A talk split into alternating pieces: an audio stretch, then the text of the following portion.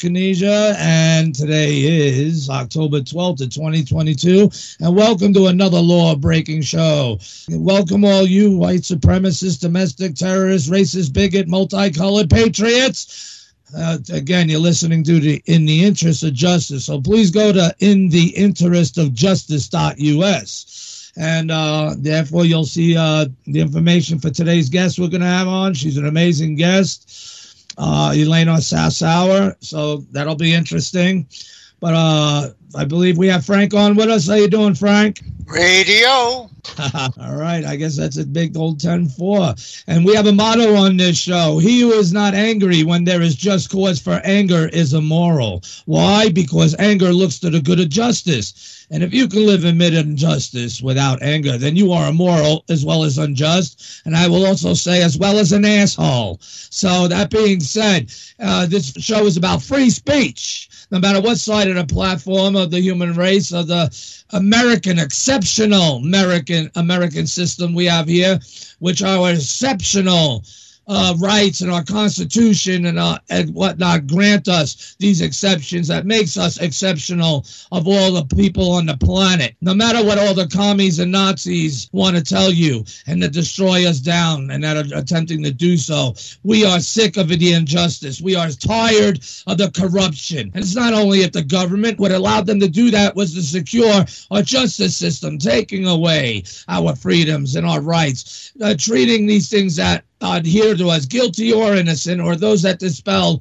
and uphold the law and to deal with the law to, to, the, to the people are, are protected by as well as to use as tools. And they treat it like it's like some type of uh, New World Order type of, you know, religious system that only those that follow the blood bar cult can participate. And even them, all of them, lawyers, judges, uh, just the law systems overall. They think they have it above you, and that takes away all our rights, and they use it to their advantages and to their own disadvantage and make us all disadvantaged here in America. We all have rights. So we cover many dimensions of injustices on this show.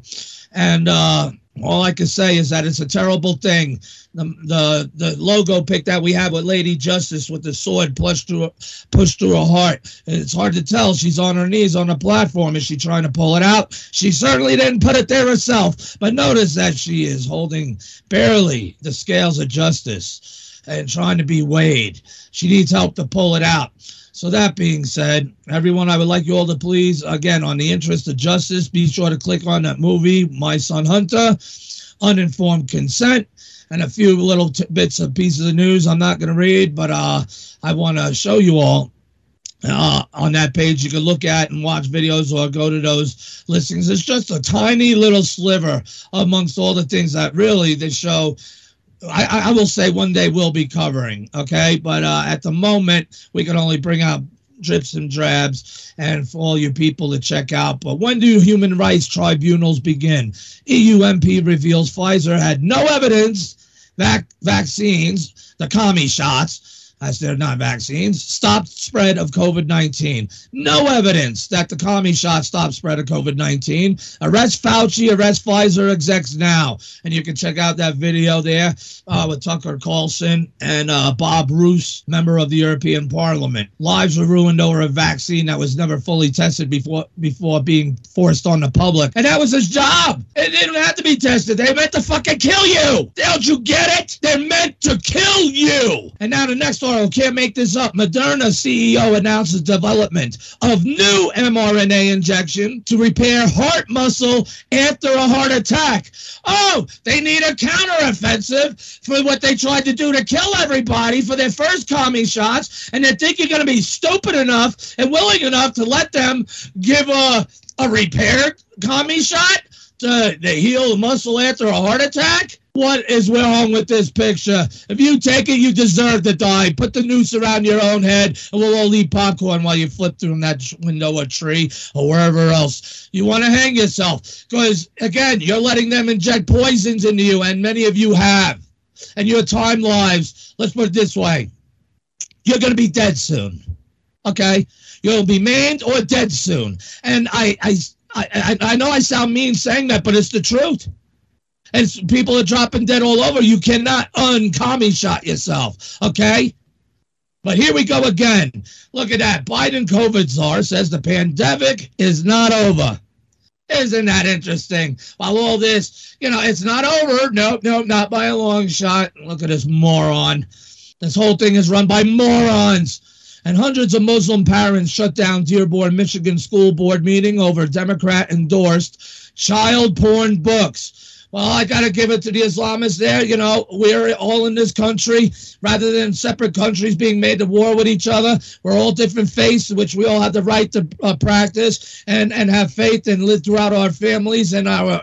But we are we are a nation that has multi religious faiths, and that's fine. That's what it's supposed to be about but not when one is trying to dominate all the other. But there are those out there who are trying to take it all from us and make us worship their own false god that they're creating for us. One world religion, one world currency. You will eat bugs. You will own nothing and you'll be happy. Now, check this asshole out here. Warnock's church. You know, Warnock was evicting poor tenants as he berated those who were evicting tenants. Now, this is a guy who ran over his own wife's foot Uh, you know, who abuses his wife. The cops don't do nothing. Everyone, I seen the interview with her. She was like basically pleading, nothing will happen to him. You know, he, he beats me, he does stuff, nothing's happened. Everyone's just, you know, all following this asshole. I mean, let's get him, all these commies out of there. Now, real good news, Frank and everyone else. FBI counterintelligence supervisor admits in court that the FBI offered Steele another $1 million to prove Dossier was real, but he couldn't. Lawless FBI used it to go after President Trump anyway. The FBI needs to be disbanded. They're a rogue criminal organization, okay, infiltrated by commies and Marxists and Nazis. They need to be, you know, again, this is part of the problem. They over for these people to be in government to get this far. Think what they had to do to the courts first. You understand that? They've been infiltrated. That's why all this injustice. That's why the shows exist. MSNBC contributor racist Republicans using soaring crime to scare vid- to scare voters. you can click on that link there. There's a video. It's very funny. And then Tulsi Gabbard comes out, leads the Democrat Party, calls it the elitist cabal of warmongers, and she's right. All right. They're commie Marxist Nazis who have sold in with the devil, who have sold in with the Antichrist, if you will, who have sold into other international agendas to to traitor against us and to kill us with commie shots, to destroy our society, to open the borders for us to have our replacements come through, and their soldiers and their terrorists to be utilized in this country to kill us, to take our homes from us. Wake up, everybody. Look, I just heard it. I forget there's a website out there. It's right on the tip of my tongue. Forgive me, everybody.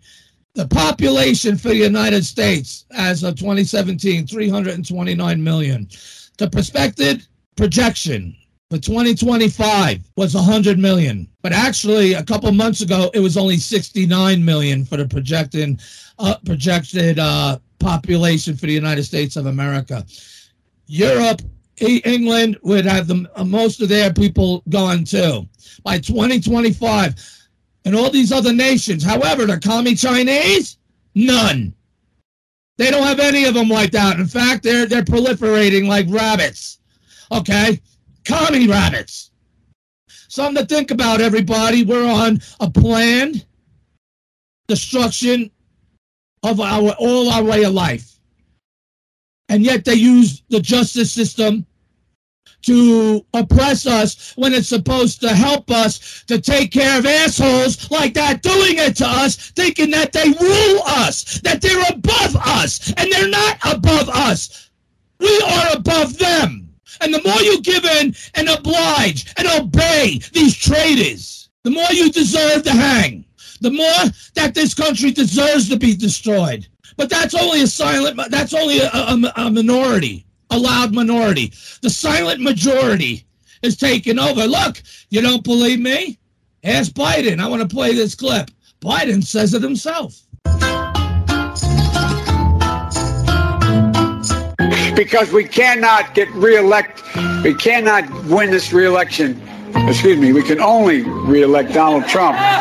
Would anybody like me to run for president?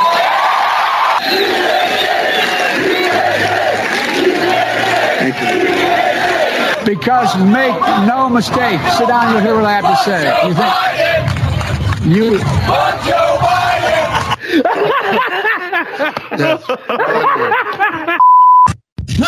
Indeed, pretty funny. He is agrees the first time in his life, at least in the past 40 years, he's finally saying something that makes sense. We need to re-elect President Trump, and we're going to wipe out the commies. We are in a war. Okay, we are in a war to get this country back. They want to continue to play us down like we're stupid. The media is uh, not the media. They're propaganda networks, just like out of commie China and elsewhere, Germany and other places during World War II. And they've been slowly doing this to us over the years and then brainwashing us all by a full propaganda network. Okay, this has got to stop. This has got to be overthrown. And those that are doing these injustices in the government need to pay for their crimes. And the only way inevitable, which means revolution, some type of revolution, whether it's violent or otherwise, we the people must rise up and take this country back as prescribed and allowed to us God given rights of the Constitution. They're trying to suppress it. We didn't put them to be our leaders to lead over us as they're above us. They should be afraid of us, not we of them. There's a difference. And here's another thing I wanted to bring up. There's a new law, it seems, and I brought this up. I'm not going to get into the personal issues of it, but in Colorado may amend new law that limits arrest for weapons possession. But Bill Colorado Senate Bill, sorry, but Colorado Senate Bill 271, which was passed last year and took effect this month, well, in March, changed that under the new law as of March 1st in Colorado. Get this only felons who are convicted of Victim Rights Act offenses, including murder, child abuse, stalking, and sexual assault, are barred from possessing a weapon. Frank might appreciate where I'm going with this, but previous offenders convicted of felonies related to drugs, burglary, arson, and more are not barred from possessing guns under the new law. Federal law still prohibits gun possession by those with previous felony convictions, but they will no longer be prosecuted in Colorado. A man apprehended by officers in Pueblo had no VRA convictions, which is why police had to let him go and I will link to that article on the show page. Sorry, everyone, I didn't have enough time to, but it will be on the archive page, so you can read it all. And it's very concerning to me. I got in an argument about it recently, and let's just say that person had no idea. But yeah, wants to come search my fucking house. I'll just leave it at that. So that being said, that's okay. Again, you know the, the law there's laws and rights and constitutional rights to protect and defend those whether guilty or innocent and if you're guilty well there's some things apply you know but all things must go unto what the constitution and the laws of this land and those that's supposed to enforce the laws are supposed to be kept in check by. Frank, am I wrong there? Because a lot of them don't seem to be following that rule and, and take it as if they're above the law to keep it from us. Therefore, how is it they're still allowed to sit in power? How? Think about it. How can we be overthrown? Everybody, our government by a Nazi world order that wants to kill us all and make us all now the terrorists, just like they did in Iran, Syria, Iraq. I'm, what am I saying? Iran, Iraq, you know, Syria, Afghanistan, you know, everywhere else, uh, Yemen. I mean, proxy wars all over the place. Even in Venezuela, it was these same, these same assholes that overthrew our country that helped overthrow Venezuela. That's why they tidied up to Maduro. It's not far fetched to see uh, what's going on here. So, but there's a, a problem is with those in the courts, which enably once that's infiltrated, it gives the, the government powers the easier basis because the Department of Justice, the FBI, and the CIA, and we already know about them, they're, they're no good guys. They're not out for America. They're not we the people. They're against we the people, and they're being turned on us, weaponized. And who who who allowed that to begin with? Again, the courts are infiltrated. You get corrupt judges judges who think that they're immune from the laws and, and the rights and the laws for which protects them as well as everyone else that is, but they're supposed to be held in a higher standard because they're in a position to where they must uphold the law and dispel the law to people. Frank am i correct there or would you like to add on to that to make it make more sense of what i'm trying to say? You're all over the place there. Get, just I, give me one simple question. Well remember you gave me a time constraint so go ahead. Time constraint Oh, you're not crazy to defend your rights. What, what, what's your question? Tell me, tell me your question. Am I right, basically? And maybe you could paint it a little better to tie up what I'm trying to paint here of what the issue is. That our governments could not have been overthrown by these Nazi world orders without first our court systems and justice systems being infiltrated and secured and and well not upheld but kept from us and uh, to oppress us. As it would be great if we could prove that conspiracy. Okay, and certainly the Masons have in, infiltrated the justice system. So you have one right there, one of the top, you know, secret societies, the Masons. Well, would you agree that these people, these ju- these uh, organizations of law, like the FBI, CIA, they would not have been able to have those powers to be uh, able to be used or weaponized against us unless first the law system, the court system, was first uh, taken care of to enable these uh, go- these uh, governmental overthrowers. Does that well, make sense? Well I mean, you have to look at the whole history of court cases of the FBI in the court system. Uh, but uh, I don't think there's been a lot of FBI cases in the court system. Not a lot. And the FBI is certainly not one every time. And more often than not, the FBI doesn't want a court case. Like, for instance, the Las Vegas incident. Do you think they'd want a court case involving the Las Vegas incident? Oh my God, all hell would break loose. So, um, you know, I mean, my complaint is that the FBI needs to act when they have a bona fide uh, allegation against corrupt judges and clerks. Yes. That if you can prove it clear, clearly and convincingly in a nonpartisan fashion, the uh, the FBI should go and make arrests accordingly, like in my case. I've mm-hmm. asked the FBI to do so. We'll see what happens. So, uh, did, but, didn't you tell me that they, they were they're guilty of, of tampering with the record, which is a misdemeanor, but could in some instances be a felony and that could uh, dejudge someone. Actually, they could be put off the bench or uh, or some other type of penalization. Well, uh, yeah, you know, you'd hope that uh, the, a judge like that would be impeached, but for now, uh, you know, even to to uh, having a judge be accountable in any uh, shape or form here in this state. Right. So, at, at any rate, I don't have my official professional head mic on. Do you want that? Well, you sound good, but if you want, yeah. But at the moment, you sound good.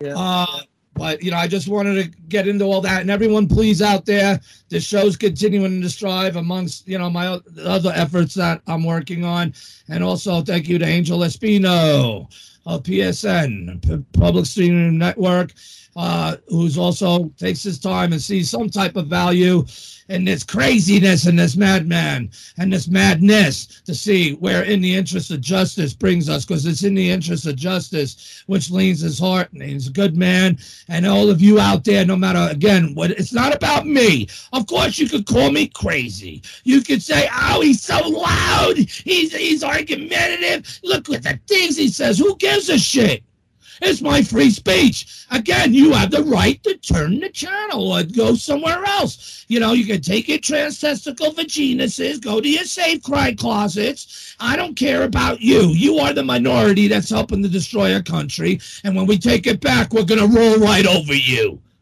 You better build a cry room, bitches. But other than that, you know, it is what it is. I, you know, I what got me interested in this was my issues in having to face, you know, with courts or or laws, the things that, you know, again, that we all have the rights to utilize, uh, uh and it shouldn't be with fear or, or some type of intimidation to steer us away from the knowledge of our rights and the things that the tools that are there available for all Americans that they don't teach us uh, teach us of in school to protect us, to learn our rights. So when we do face these things in life, that's why I believe kids from kindergarten to grade 12, they should have a new curriculum of teaching them what the rights are, the Declaration of Independence, and, and, and giving real life scenarios like home ec used to do to teach uh, women and other people how to cook and be mommies. Now they want to, you know, they want to take even that away from you and turn you into some type of pronoun moron. I mean, give me a break. This is America and they're trying to destroy it. Okay. And we need those things so when people go there in life we don't have to maybe spend thousands of dollars or some blood cult blood bar cult member and who you think is there to represent you and will be out all for you when they're all in it together. Okay? It's a racket. It's a scam. And it's been overthrown just like our country's been overthrown. And i still swear and i can say there's no way our country could have been overthrown or allowed to by these nazi world order pricks uh, without first the infiltration and the securing of the demise our, of our court system because it strikes right at the heart. Gee, the sword right through the heart of the chest of Lady Liberty there. By who? She didn't put it there herself. Okay, and our guest tonight, uh, today, Elena Sassower, maybe you can see some irony and uh, metaphorical context in that, and, and her fights. Um, so if there's anything, oh, everyone, I would I would need you all please to go in, in the interest of justice.us until we can figure out some way of getting some funds. We depend desperately on your support.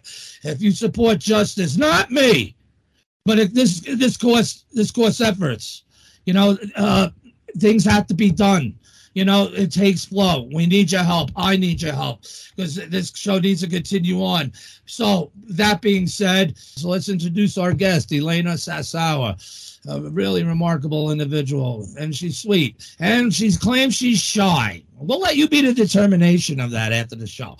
But Elena Sassower is the co-founder and director of the Center for Judicial Accountability, Inc., a national non a national nonpartisan nonprofit citizens organization that for more than 30 years has been documenting how judges break the law and get away with it. You see, in order for the government to overthrow us, they have to succumb and, and uh, make us all submit to the new system in the courts. They have to overthrow the courts first because it's the courts that rules the government. Supposed to, right?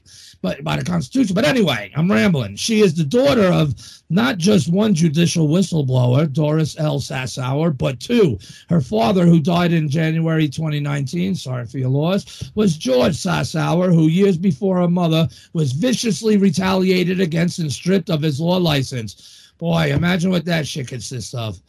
Having been raised by such courageous legal giants, Elena formally joined the battle against judicial corruption in 1990. And I'm sure she had better things to do, but she is moving, but she is the moving force behind uh, the Center for Just Judicial Accountability uh, CJA's commitment to evidence based uh, advocacy. Its specialty is documenting how judges throw cases by fraudulent judicial decisions that falsify, distort, and conceal the facts, and controlling law and cover up and reward the litigation fraud of attorneys, including governmental attorneys or government attorneys, rather, and the complete worthlessness of all purported safeguards. Safeguards. Now, among other battle scars, of her of her battle scars. Her six month interaction in 2004 on a trumped up disruption of Congress charge for respectfully requesting to testify. Let me read that again. Among her battle scars, her six month incarceration in jail in 2004 on a trumped up disruption of Congress charge for respectfully requesting to testify about documentary evidence establishing the corruption of a federal judicial nominee at the U.S. Senate Judiciary Committee's public hearing on his confirmation. Now tell me that's not a lot of bullshit and kind of reflecting to the rant that I just gave in the opening of what that reflects to. Okay, but I believe we may have Elena on with us. If Elena, if you're on with us, hello, how you doing today? And thank you very much for joining us. And hopefully, I I'm giving you some justice here. Thank you for that beautiful introduction. Yes, and uh, this opportunity to speak on the important issues of judicial corruption and how we can work together to secure accountability because there is none presently. And uh, this is something that can be changed, and working together, we can do it. Well, that's, you know, you sound real optimistic. Now, can you give us all uh, a, a brief history, if you will, unless it makes you feel uncomfortable? We understand about the situation with your father as well as just telling us uh, a little bit, if you can, about these battle scars from the incarceration, just for respectfully requesting to testify.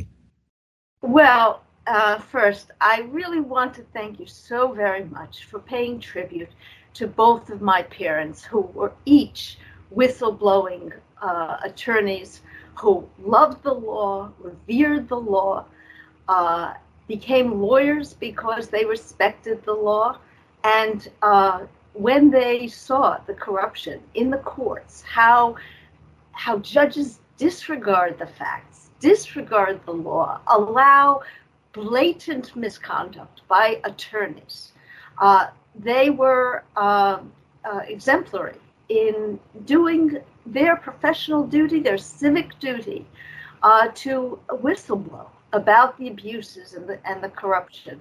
They were sophisticated lawyers who took appropriate legal steps on behalf of their clients to protect their clients' rights, because, of course, cases are about rights of litigants, and their clients came to them with, with cases. They presented the cases on behalf of their clients. They were solo practitioners, not, not part of, of any kind of mega firm, big firm they were their own firm.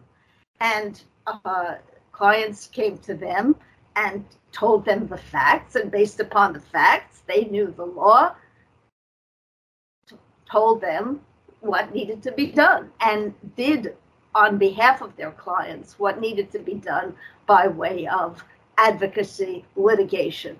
But when the courts don't care about rules of evidence, uh, adjudicative standards, uh, standards of conduct by adverse counsel, allow conflicts of interest, have interests, vested interests, don't disclose, don't disqualify. Uh, then cases that are uh, are meritorious uh, get dumped. Uh, they go nowhere. They get thrown. And of course, there's the, the, the pretense in the uh, legal judicial establishment that oh, so you go up on appeal and you can secure uh, your rights on appeal that uh, were were uh, trampled uh, at, at, the trial level. But actually, on the appellate level, often you have the same kind of scenario, and you have appellate uh, judges that uh, cover up uh, the misconduct below. And of course, most lawyers don't even want to raise uh, judicial misconduct issues when they go up on appeal on behalf of clients. Most attorneys um, uh, use euphemisms uh, when they uh, pursue appeals on behalf of the clients. So they say, oh, the court erred and the court overlooked and the court misapprehended as if it was some innocent error. But uh, the difference between misconduct and innocent error is. Fix the error. Excuse me? They don't fix the error. They don't fix the error, but you see, you see, we're all fallible. We all can make mistakes. Okay, we're we're not talking about judicial decisions that are um, er- simply erroneous. Okay, the court overlooked, and of course, when a court innocently makes a mistake, the law provides a remedy. So, for example, a, a lawyer will make a motion for a reargument, and a reargument motion is precisely to alert the judge that the judge overlooked something, okay, to correct the error so as to avoid the burden of, appeal because the appellate process is long, it's expensive. Who's going to pay for that? The client? The client is going to uh, uh, have to go up on appeal, spend thousands of dollars, have justice delayed when if it's a simple error, it can be corrected by a motion, a simple motion, a re-argument motion. Well, what happens on these re-argument motions? I mean, the re-argument motion is to obviate the necessity of appeal, and it is to flag to the judge uh, that, he made a decision that cannot be defended evidentiarily or by the law. And what happens, unfortunately, is that again and again and again, uh, motions for argument are, are, decided in a single word. Single word. Denied. Denied. I so, learned that Frank. Denied, denied in my own cases. Everything's denied, denied. Oh, but sir, uh, you know, I, I have to show denied. I mean, it's like, what, what what's the law there for for us then for? Uh, you know, again, and these people are surpassing and uh, uh, uh, succumbing of our constitutional rights as if they don't even matter or apply. This is backwards. Well, Gary, you know, you you you you you, hit, you put your finger on it. Uh, when you have decisions that are essentially single word decisions, denied, okay, or you go up on appeal. Let's say you you you then okay pursue an appeal. You take that arduous route okay, time consuming, expensive, and you bring a case up on appeal, and you have appellate courts that decide the appeals by single words, affirmed.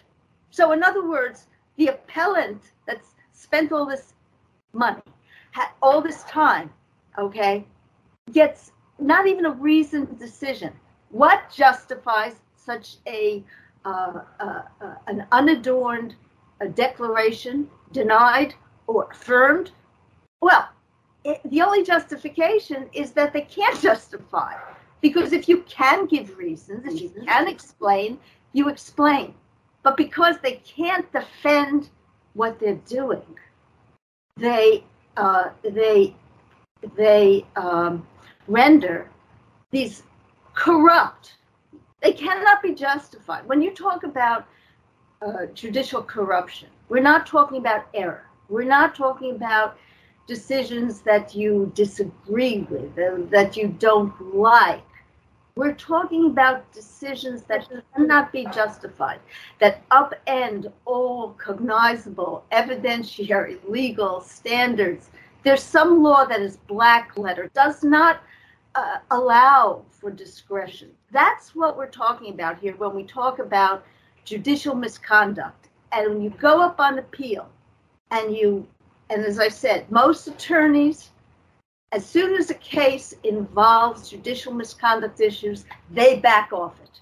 They, they won't make, in the first instance, before the uh, trial court, uh, they don't make the uh, the motions to disqualify, to recuse. They don't want to go there. Okay, but let's say they do. All right. Again, d- does the court address the grounds that the attorney gives for the disqualification? Disqualification for interest, for relationships, for actual bias? No. Over and again, these decisions they're decided again by single word. Denied. Denied. Okay, so they don't address the facts, they don't address the law, they don't make disclosure of interests that impel decisions that cannot be defended. Okay, but then when these decisions on the trial level go up are taken up on appeal, and again, most attorneys do not on appeal want to raise the the issue of misconduct. What they'll say, as I said, they'll they'll smooth it over. They'll play nice, nice. Oh, the court erred. The court overlooked. The court misapprehended. Court did nothing of the sort. The court outrightly perverted, falsified the the law and the facts. And usually, what you get in these decisions, decisions at the trial level, decisions at the appellate level, uh, injustice. Where, where, they are not just single word uh, declarations uh, denied or affirmed, whatever, uh, they are conclusory. So they don't they they um, they don't address the arguments. They don't confront the arguments.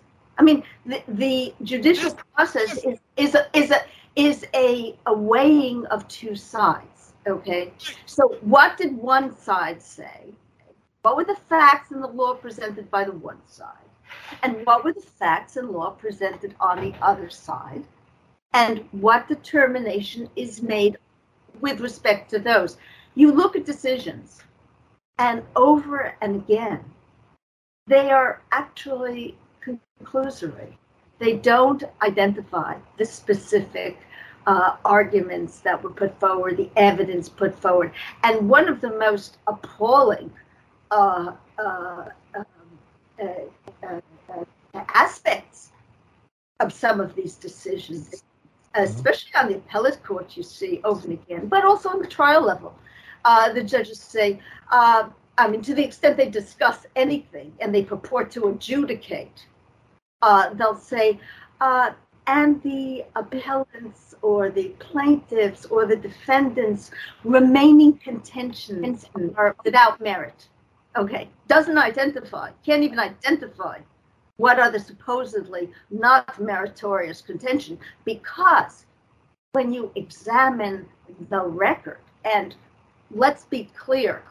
And you asked a very important point at the beginning.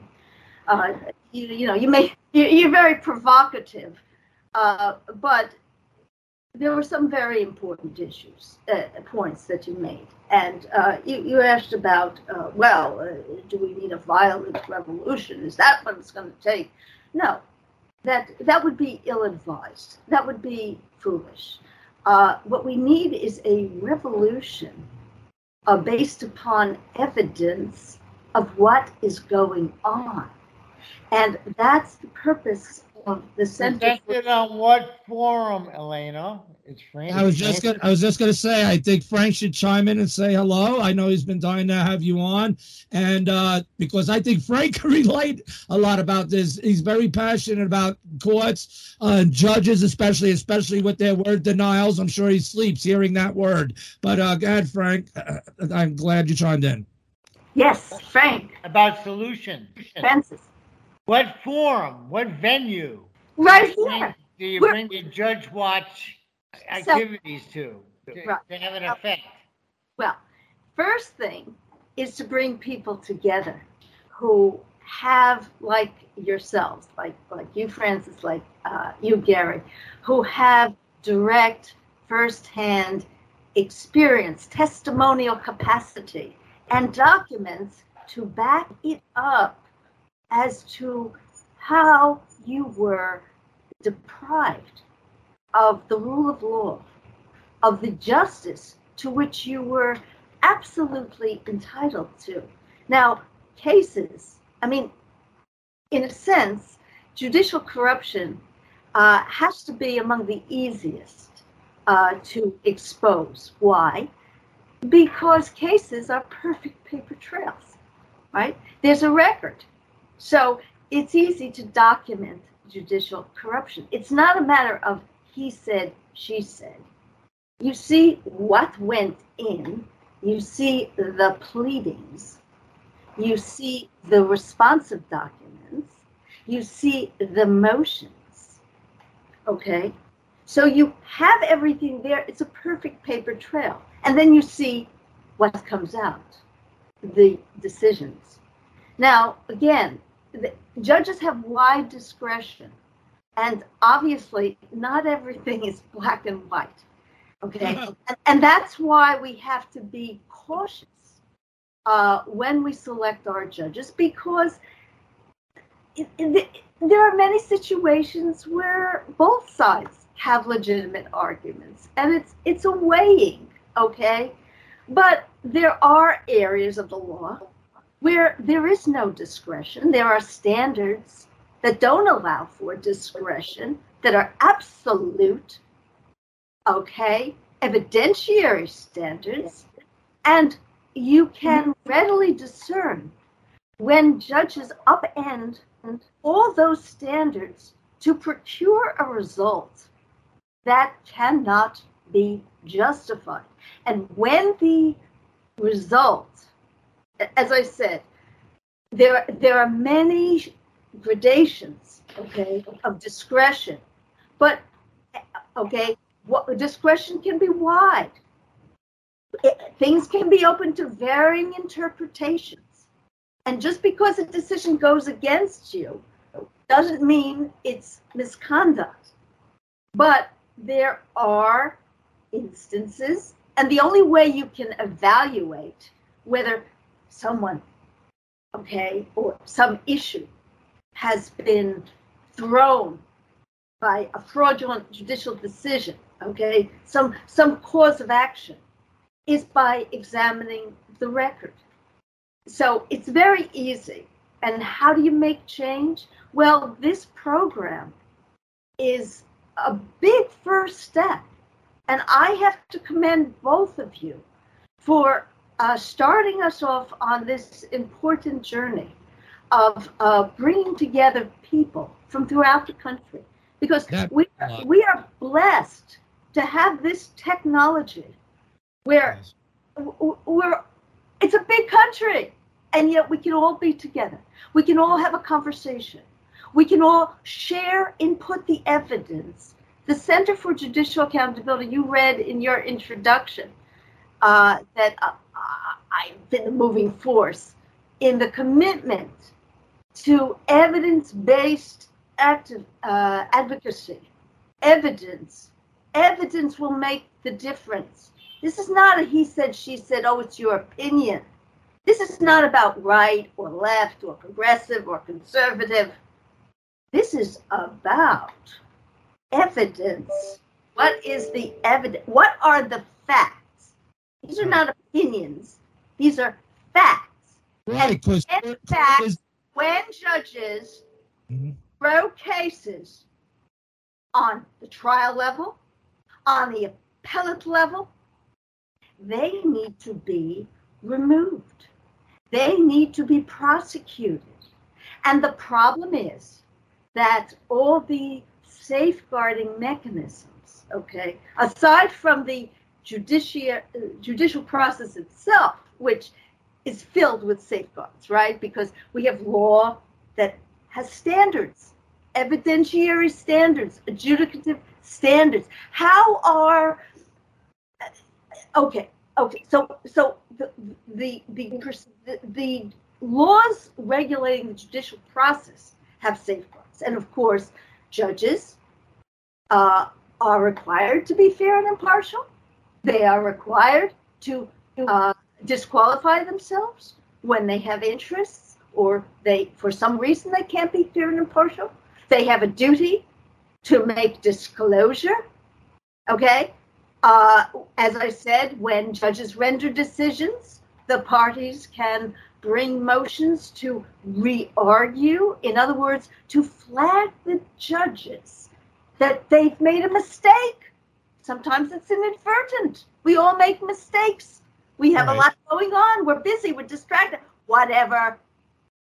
But when you make when your client spends the money, okay, for the lawyer, okay, or or the client, him or herself, acting pro se, unrepresented, okay, uh, alerts the court to uh, falsehood, falsehood, fictions in judicial decisions, fictions made up, nowhere in the record. Okay? Yes. And, and the, the judges adhere to that. That's misconduct. That's corruption for which the judge needs to be prosecuted and removed. Unfortunately, the complaint mechanisms are all uh, broken down, sham window dressing. So you're talking about the state commissions on judicial conduct. You're talking about the complaint mechanism in the uh, federal judiciary. Okay. Uh, uh, you're talking about, you mentioned the FBI. Well, yes, the FBI, the Justice Department, um, also is uh, uh, is um, an address to which lawyers, litigants turn with their assertions, their evidence, their complaints of judicial corruption. Judicial corruption. And what does the FBI do? What does the Justice Department do? What do the U.S. attorneys do? Do treason. They, they do nothing. Okay. The public integrity uh, section of the Justice Yeah, Department. come on, Elena. They make an effort to cover it up. Well, but Don't it's, forget their good effort. it's not. It's it's, they it's cover it up. But you see, when you speak about politicized justice uh, of the FBI and of the ju- yes, it is. But to make that argument, to achieve the revolutionary change you want, and that you, is needed, you you your firepower are not guns; it's the evidence. And what the And for what Judicial- for? well, what Okay, so, so, okay. So we have Center for Judicial Accountability, okay, uh, has, I mean, for years, for decades. We Every- had Gary Zerman on. We had Gary Zerman on. He's a part of that too, right? Yes, yes, uh, uh, Gary is uh, really uh, a champion, uh, a hero, uh, one of the few. I mean, it's. I mean, there's so few lawyers I That- love his spirit. Yeah, I can't wait to come back on. I love his spirit. Yeah, I mean he's he's top notch, and uh, I, I met Gary years ago, and he's part of the advisory board of the Center for Judicial Accountability, and we have been working, but we need more help, uh, help in terms of people who want to actively build an organization that, with the evidence, armed with the evidence, because what what people who And Who do what? Have a class action? There are many approaches. There there there are limitless possibilities.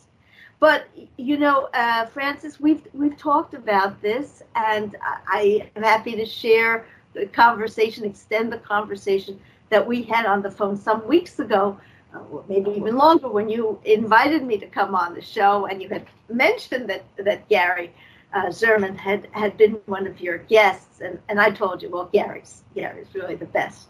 He's he's terrific, um, and I, I would try to to uh, also uh, do a good job for you.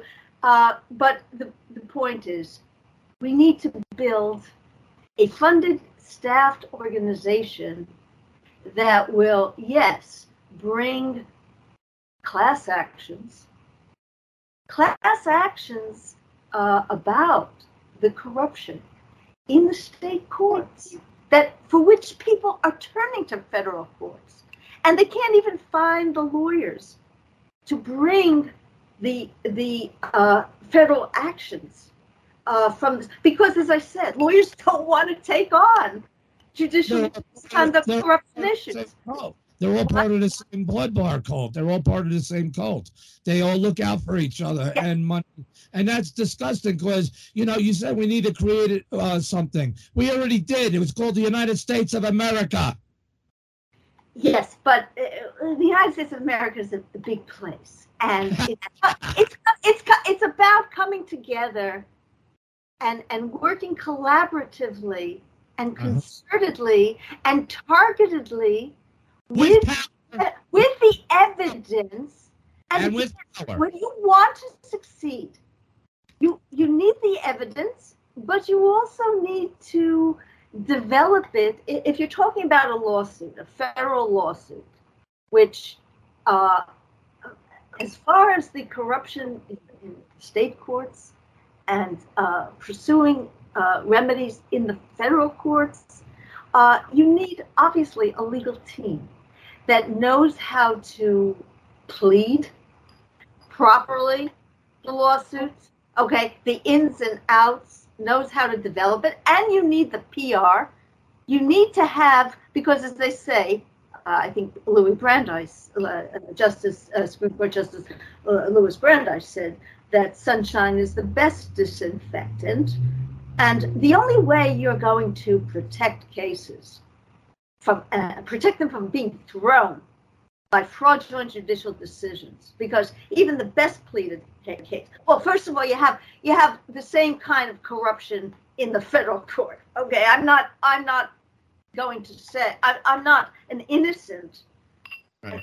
uh, okay? I have direct firsthand experience testimonial capacity as to the corruption in state courts well, my, my expertise as far as the state courts is, is New York. Uh, but our vision of the Center for Judicial Accountability was to have chapters in each of the 50 states that would bring together the people, the litigants who have the, the testimonial capacity, that have the evidence from their lawsuits, because, as I said, cases are perfect paper trails. Okay, you go into federal court and you show that all remedies in the state courts for certain kinds of cases, particular cases, particular litigants, okay, whatever. Uh, there, there's, there's, the courts are not operating in a constitutional fashion. You have decisions that uh, are unconstitutional because they are devoid, devoid of evidence, no evidence. As my father would say, they make they make it up. They make it up. Okay. And he spent uh, decades, as did my mother, who I mean, my father was disbarred. My mother was in, uh, indefinitely suspended by uh, court systems that control the disciplining and licensing of lawyers. That's part of why lawyers don't want to blow the whistle. Okay, as long as they play nice, nice, nice, and they stay clear of the judges who control the disciplining and licensing of lawyers, then they can get away with everything. Now, I, I got a question for you. I'm your producer here, Angel. Hi, Um, how hi. you doing, dear? Oh, you I, so I have I have a, a question which, uh, by the way, fascinating topic tonight, uh, folks, and uh, great guest, Gary. Um, but I have a question because, for example, uh, what if you run into a roadblock where, uh, for example, where you find clear corruption, even on video, and uh, it's by a you know certain group in a in a county that helps overturn a presidential election like 2020 and um, the corruption is so clear but the issue is when they take it to the judge the judge doesn't even want to look at the evidence completely wipes her hands off the evidence and then later after the fact we find out this judge was the sister of Stacey Abrams. Okay. And we know her angle. And uh, the the counties in hand were in Atlanta, Georgia. There were counties being ran by Letitia Lance Bottoms, uh, which a few days later, a couple of days later to be exact, Joe Biden visited right after the election and thanked them for their help directly. Ironically enough, it was Letitia's uh, her birthday that day, and they also celebrated her birthday. So at this point, when you're Trump and you're facing this kind of level of corruption, and it's clear as day that this judge is not looking at the facts, doesn't even want to see it to allow an investigation of what happened in these counties. Right. And then he's got all this money. He has all this evidence, but now people are on TV saying, well, the judge didn't see it because there was nothing there. No, No, the okay, judge never saw it. So Yeah, my so- question is, what does one do, like Trump, when this happens to you and the entire media is against you? yeah, okay. So uh, thank you for presenting uh, uh, such a powerful example. Uh, now, you have obviously a very impressive amount of information. I don't know where you got that information, but that is powerful.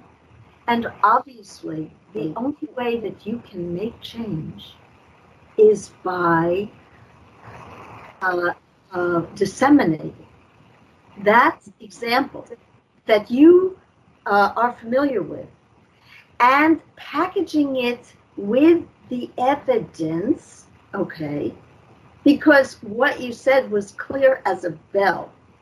And if you have the evidence to back it up, okay, and it needs to be presented, written, okay, it needs to be the subject of legitimate uh, journalism, not the kind of fake news uh, uh, journalism that we have. We we have, I think, uh, Gary, you used the word uh, something about uh, a propaganda network. Well, yeah, the the reason we have such uh, judicial corruption problems, I mean, there, there are many components, but one of the important safeguards uh, protecting us from corruption uh, is the scrutiny of the press.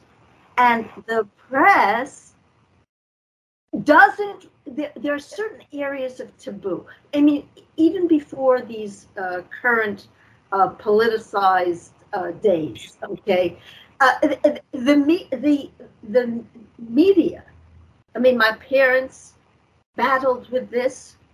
I saw it. Uh, anyone could tell you that the media does not cover a judicial corruption. So when you're talking about a show like yours, uh, you can really uh, be the beginning of galvanizing uh, monumental change. So if you can get the evidence, okay. So let's let's talk about the example, uh, Angel, that you gave. So you have you've summarized it, put it get let's get the evidence to back it up. As I said, cases are perfect paper trails. The judge wrote a decision, right? She rendered a decision. She had a record. Okay. How okay. Now her decision wasn't it appealed or was it? Uh, so there's an appellate record. Di- didn't the uh, lawyers say, or did they move for re-argument? Did they say to the judge, Judge, uh, you're ignoring, you're overlooking the evidence right in front of you? Uh, how did she justify? What happened? So there, there are facts in your summary that I would need to know, that anyone would need to know, but it should be collected, right? Okay, by activists. It's easy to do. As I said, cases are perfect paper trails. Okay, get it inve- We need to build honest, investigative journalism, which we don't have. we don't have. And uh, and the internet is a wonderful tool, and social media. I mean, I'm not, you know, I, I'm I'm 66. I'm not adept at any of this stuff. Okay, I don't have all skills, and you know, I, I do my little piece as best I can. But No, I, I you completely you I understand can that. Angel, Angel, and Gary, and and Francis, with this show, you can build a team, a network of activists throughout the country. Well, Come yeah, that's that's the point. Their evidence. But uh, then uh, I'm I'm asking you just uh, on a basic knowledge, uh, like what is one supposed to do? By the way, uh, the person that I'm speaking about, uh, her name is Leslie Abrams. Uh, she's the judge in Georgia uh, who is directly connected to Stacey Abrams, her sister, and now they're looking at her for a possible Supreme Court. She's on uh, Biden's short list. I wonder why. Favoritism of socialism. Correct, sir. Well, well, again, okay. I mean, if you if you have this instance, this uh, obviously uh, important, very important instance of uh, corruption by her. I mean, it's verifiable. If she if she wrote decision that cannot be justified, again, there's the, the judges have broad discretion. Okay, we can all see things differently. It doesn't make our separate views wrong. Okay, but there's a range of difference of opinion that is legitimate. Okay, decisions can go different ways and not be corrupt. But if you are saying, Angel, that she wrote a decision that disregarded, falsified the record in front of her, the evidence in front of her. And again, I, I would like to know the lawyers who brought that case, didn't they make a re-argument motion? Didn't they file an appeal? What happened there? But you then what? Then the next step, okay? You want to test out the pro, uh, the safeguards. You want to blow the whistle. You want to make change, and not only in this case, but for everybody. Okay, you file a judicial misconduct complaint with the uh, uh, or it's in Georgia, right? Did you say the Georgia? So the the state, every state has a commission on judicial conduct, you know, called by some slightly different name, but it's a commission on judicial conduct. Okay, was a complaint filed against her? What happened? Uh, and get some journalism going. Again, uh, uh, she she has hundreds of cases. Okay, so uh, you know you, you spread the net. Who else has had experience with her? Okay, uh, where she has rendered rulings that could not could not be justified. Stretch stretch the bounds of discretion into perjury and falsehood. Uh, we can make change. We can get them off the bench.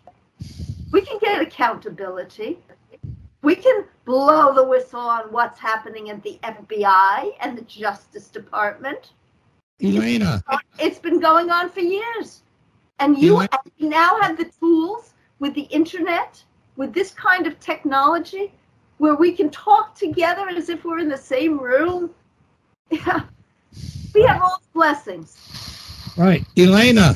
Now, I, I think a major question here is, uh, I think Frank was trying to get to, is even if we put people together and stuff, and and but they need the power to be able to overcome those suppressing, hiding, breaking the law, being traitors to the law, to their own jobs, to where they cannot say denied no longer. That the, the findings have the power to bring them down. You know, Elena, we've had the, the discussion of the PCA. It's called the power of the people. Okay, uh, uh, Gary? It's the power of the people. It's the power of people who who who champion evidence. Evidence is is is is the means to truth. Okay? Right. And our justice has to ride on not what we want, but what is true. Okay? So the, what what I'm saying is we can achieve with this technology, this day and age, these magical conveniences, the social media, okay, you get you get citizen activists, journalists pumping it out on the internet. We can create our own journalism. And when you build a funded staffed organization, you have you have attorneys who are paid to bring the kind of um, not just test cases, but the I change- think it's- the change. I think these are humanitarian projects, in my humble opinion. It's a, it's a humanitarian project to fight for good in the law. absolutely. So uh, I, I think that there's going to be some funding somewhere coming from somewhere eventually. I- look, we start out with we start out with with the uh, look. Everybody has the capacity. It's not about money. It's about people. Well, it is about money. I- Let's not fool ourselves. You need money to go to go forward to pay all those ridiculous fees. you know the fees. The fees are are nominal. Okay, that's that's really not not uh, when you when you're committed to uh, to justice. Uh, you know, you, you make What's your time worth per hour? What's your time worth? I don't. I don't work for pay. Okay. I. I okay. I, I haven't worked for pay. I. I. I. I, I say at least reasonably fifty dollars an hour. Reasonably. it, it, I, I- look. Okay. I, I'm wor- I'm working to to achieve the promise of America, the rule of law, the the, the, the the safeguards and the beauty of our Constitution. Yeah. Okay. I'm just I'm just saying it would be nice if we got awarded our legal expenses too we can worry pro about that se at the end. to We someday we can worry about that at the end, or we can at the end, uh, in a successful federal action, okay? Yeah. Uh, we can obviously make uh, substantial damage claims. And yes, I think there should be reparations to the victims of uh, of judicial corruption. Absolutely. Absolutely. Okay, so years ago, how many years ago is that is that now? 20? Uh, we went to the Brooklyn courthouse and uh, appeared at the uh, Conduct and Disability Act review there. It was in a federal courtroom In Brooklyn, in Brooklyn, one of the most corrupt courtrooms around. That's- that's where we that's where we met. That's where we met. So, And the so judge, his name was Judge Winters. Do you remember? Judge Judge Winters uh, is a corrupt. He, he wrote Uh-oh. chief judge of the Second Circuit Court of Appeals, but um, uh, I have documented his corruption. Uh, it was the subject of uh, a fully documented uh, uh, a federal judicial misconduct complaint uh, against him, impeachment complaint against him. But you have you have remedies in the law. Okay, you have impeachment. You have uh, uh, misconduct complaint mechanisms that are sham, that are broken down. And let me just tell you, and and let me just pause for a, a, a commercial interruption. Uh, but I invite, I urge uh, listeners, minutes.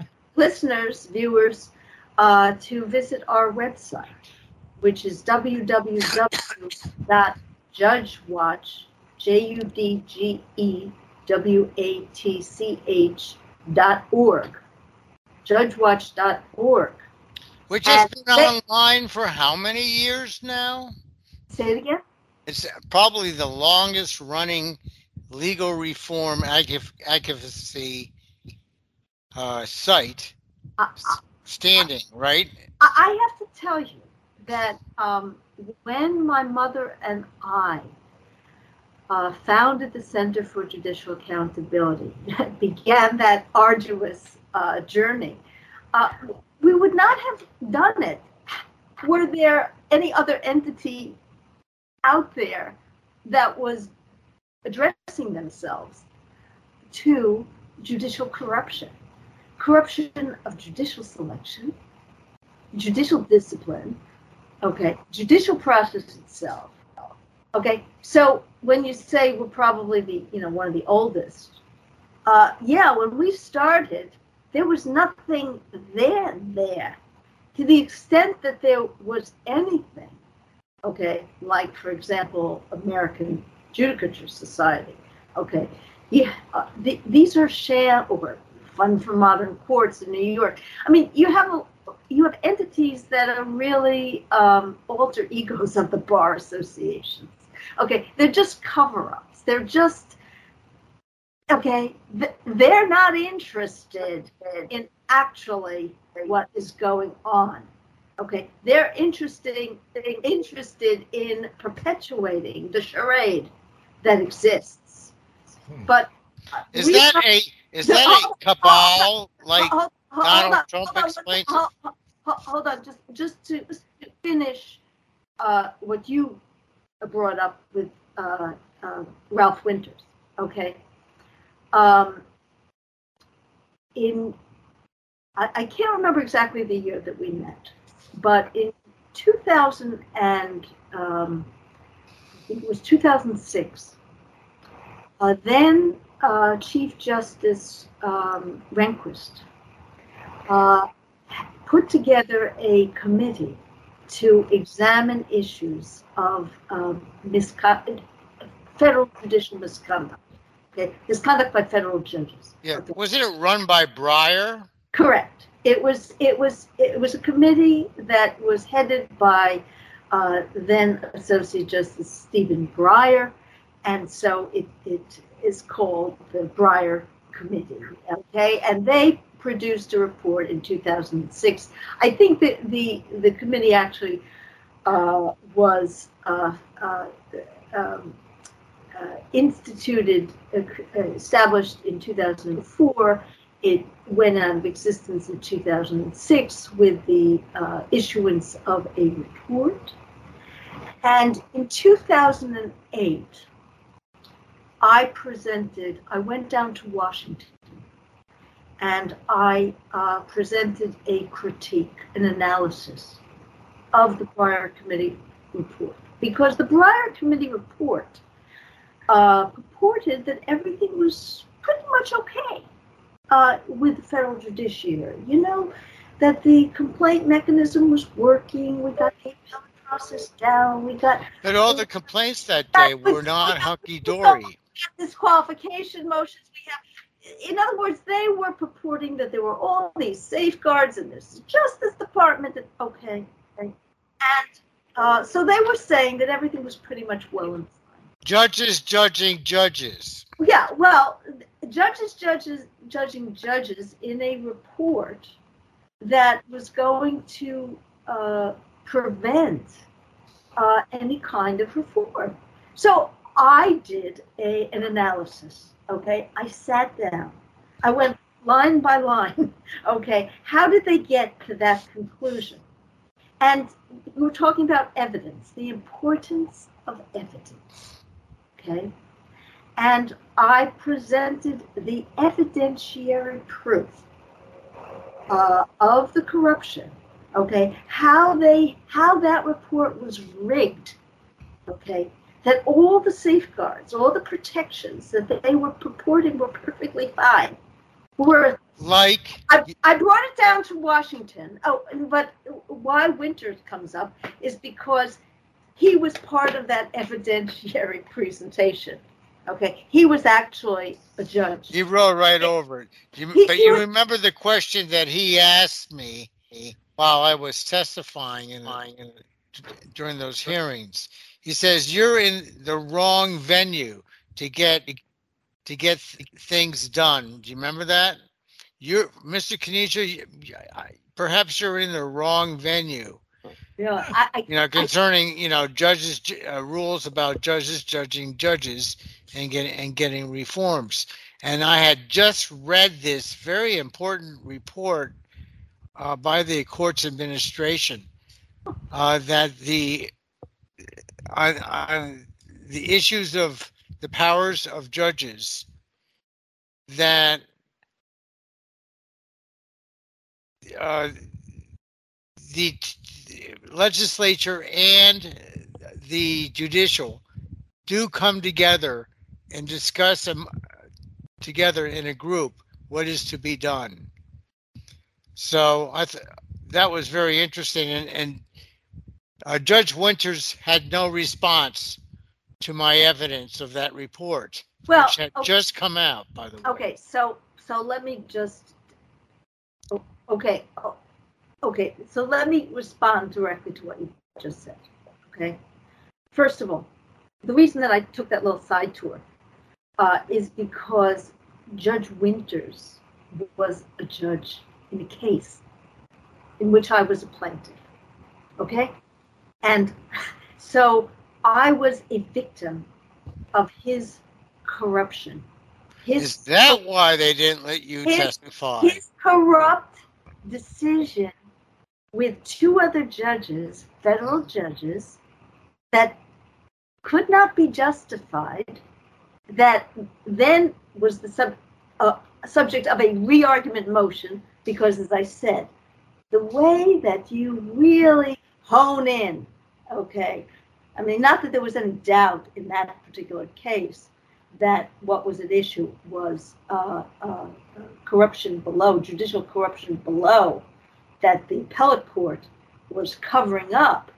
But okay, did the extra step of re-argument motion to further demonstrate that the decision, the appellate decision, affirming the lower court decision, was uh, a complete obliteration of anything resembling the rule of law, corrupt. After that re-argument was denied, we took it up to the U.S. Supreme Court, okay, including on a, um, uh, when that was denied, the cert petition was denied on a motion for uh, rehearing. Uh, and as part of that, because again, the judicial and legal establishment always pretends that there are safeguards, right? So you have the appellate process, you have the litigation process, the appellate process, and then you have misconduct complaints. So we filed a, I filed a misconduct complaint against Winters, okay? And you have. Needless to say, he knew you by name. Oh, oh yes, of course. He he, he knew my father by by name. Okay, my my, my father was uh, uh, a whistleblower of the corruption in the Second Circuit, but not only in the Second Circuit. Second Circuit is the federal. Uh, Do you think that's what got in the way of, of you testifying that day? You know, I, I'll t- I'll tell you honestly. and, Yeah. uh, I have a I I have a vague memory, but a poor memory, and I would, in this respect, Yeah. I would appreciate, and let's go forward. Let's be constructive. I, if you can, you should do a FOIL request. Get the transcript. Get the transcript of that. It's online, I think, the whole thing. Well, find it. Find it. And then we can take it the next step. But I do want to tell you that on the website, on the center's website, hmm uh, there is a on the left-hand side. There's a sidebar sidebar panel uh, that says Judicial Discipline Federal, and if you Mhm. click on that, uh, you can come to the critique that I did in 2008 of the Breyer Committee report, which purported that everything was well and fine.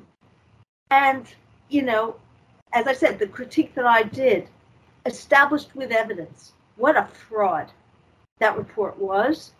And part of the evidentiary presentation was what uh, Ralph Winter, then Chief Judge uh, of the Second Circuit, uh, Ralph Winter had done in the case involving me. And by the way, he did it as was done below by the trial judge because I was the daughter of George Sassower.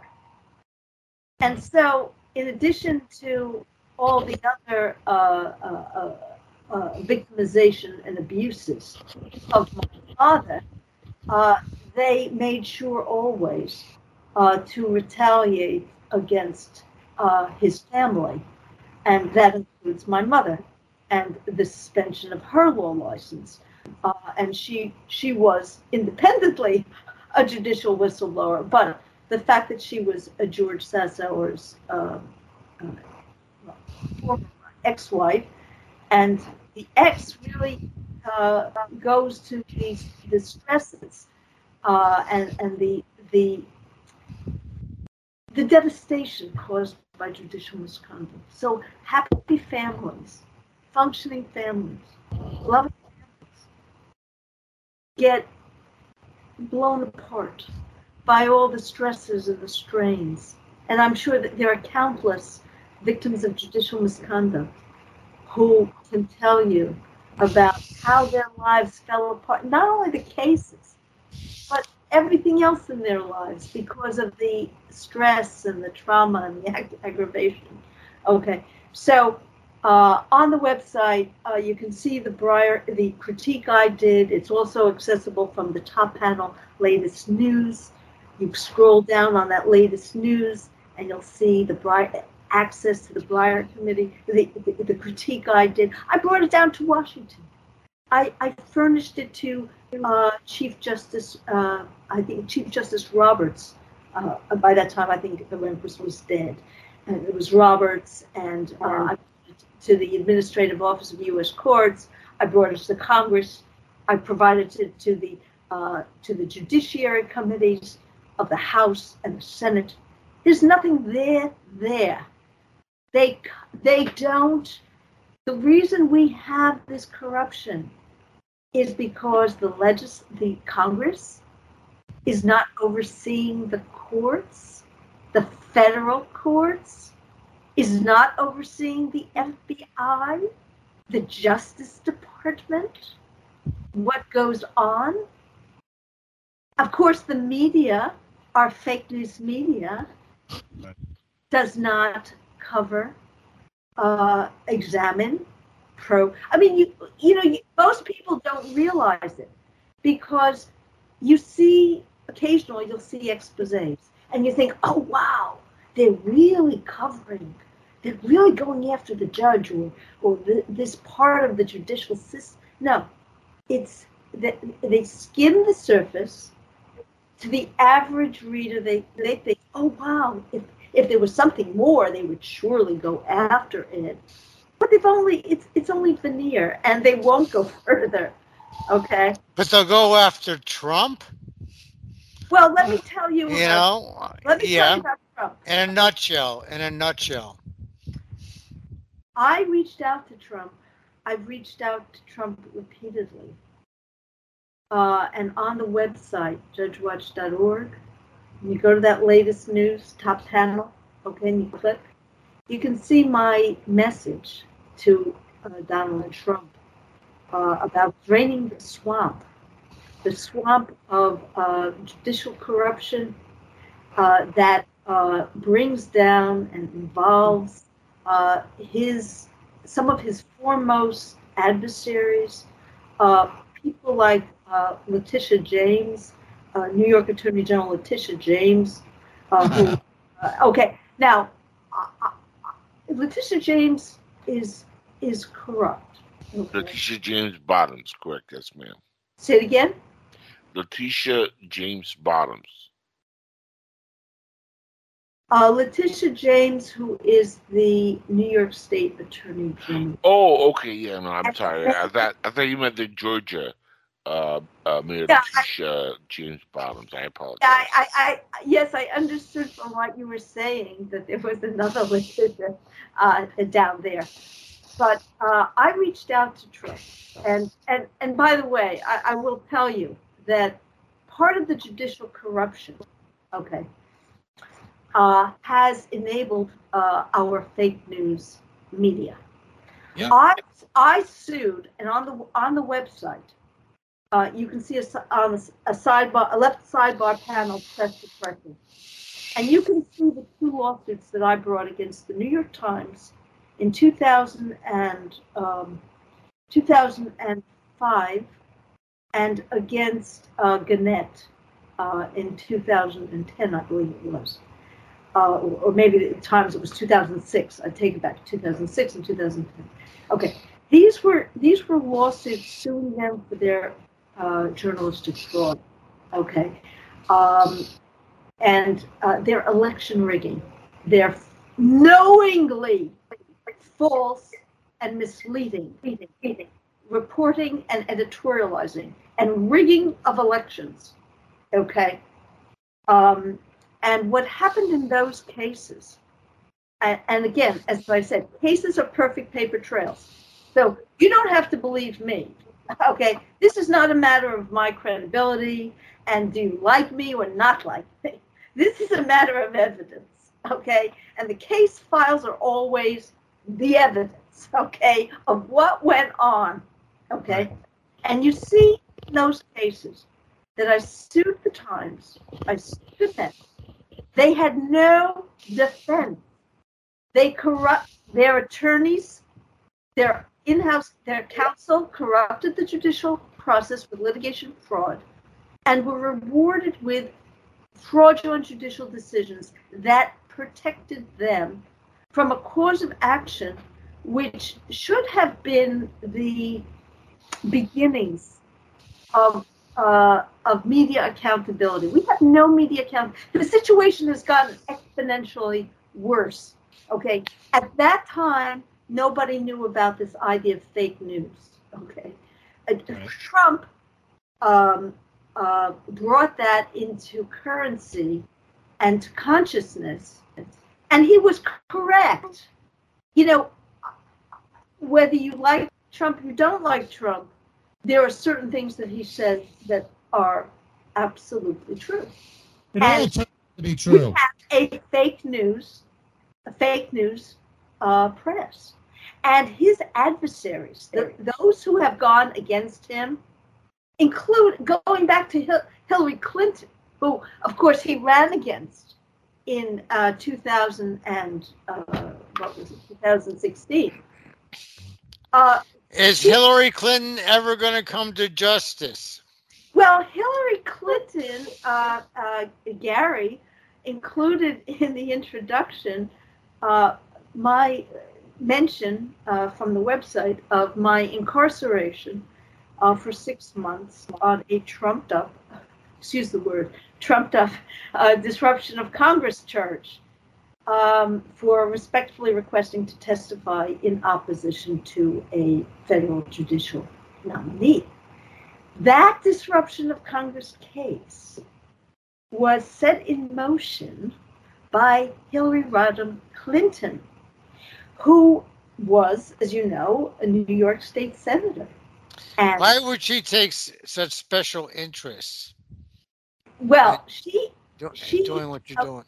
Okay, so uh, Center for Judicial Accountability, a national organization, again with with a vision of of uh, chapters in each of the 50 states of, of, of building evidence, building uh, the momentum of, of people who have direct firsthand knowledge and experience. Okay. Um, center is based in physically in New York, and um, uh, President Bush uh, made a nomin. Uh, uh, uh, George Bush, the father, Um, in 2003, he made a nomination to the um, Second Circuit Court of Appeals, the Intermediate Federal Court of New York, of um, of a judge who had been on New York's highest state court. And as a judge on New York's highest state court, that judge had participated in throwing a lawsuit that I had brought on behalf of the people of the state of New York against the State Commission on Judicial Conduct. Because, as I said, every state has a Commission on Judicial Conduct. And our New York State Commission on Judicial Conduct is a corrupt facade. And I brought a lawsuit suing the commission. It went all the way up to the state's highest court. What, to have more citizens on the board? I mean, that's usually the question. Well, More, well, how many lawyers are on are the are on the board? How many citizens are on that commission? Okay, so you're asking how many of the uh, 11 members of the Commission on Judicial Conduct are non-lawyers. I believe there are, I, I cannot remember offhand. I think One or two. two, but that's, okay. There are so many issues of the corruption of the commission. And again, let me just um, take a time out to uh, alert you. In the same way that I alerted you to the fact the cases are perfect paper trails, right? There's a record. You can document judicial corruption easily. How do you document the corruption of the state commissions on judicial conduct? How do you document the corruption of the federal system of complaints? Okay, complaint mechanism. How? It's very easy. You collect the complaints, which are kept confidential, but nothing stops citizens who have filed the complaints from making their complaints public, providing it to an organization like the Center for Judicial Accountability. So, in other words, because we file complaints, okay, to the state commissions, to the in the federal system, we know what goes in. We know what comes out, right? And we collect the same sort of evidence from others. We see the kind of fully documented complaints of corruption, judicial corruption. Same with the attorney uh, grievance committees that are court controlled, okay, where the complaints are confidential and that enables them to conceal what they are doing with the complaints. And, and lo and behold, they're dumping the complaints. They're throwing out fully documented, substantiated complaints. Okay? So Hillary Clinton was a state senator.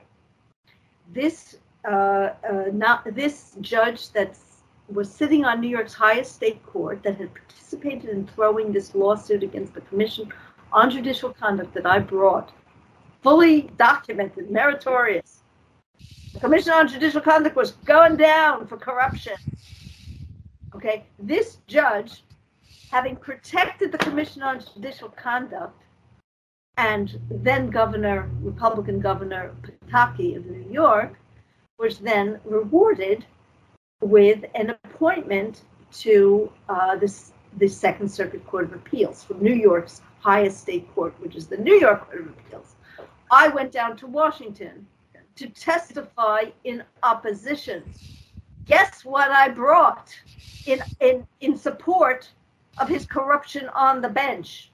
Wow. I brought, I brought the full record of the lawsuit that had been furnished to him in support of its review of this lawsuit against the state Commission on Judicial Conduct.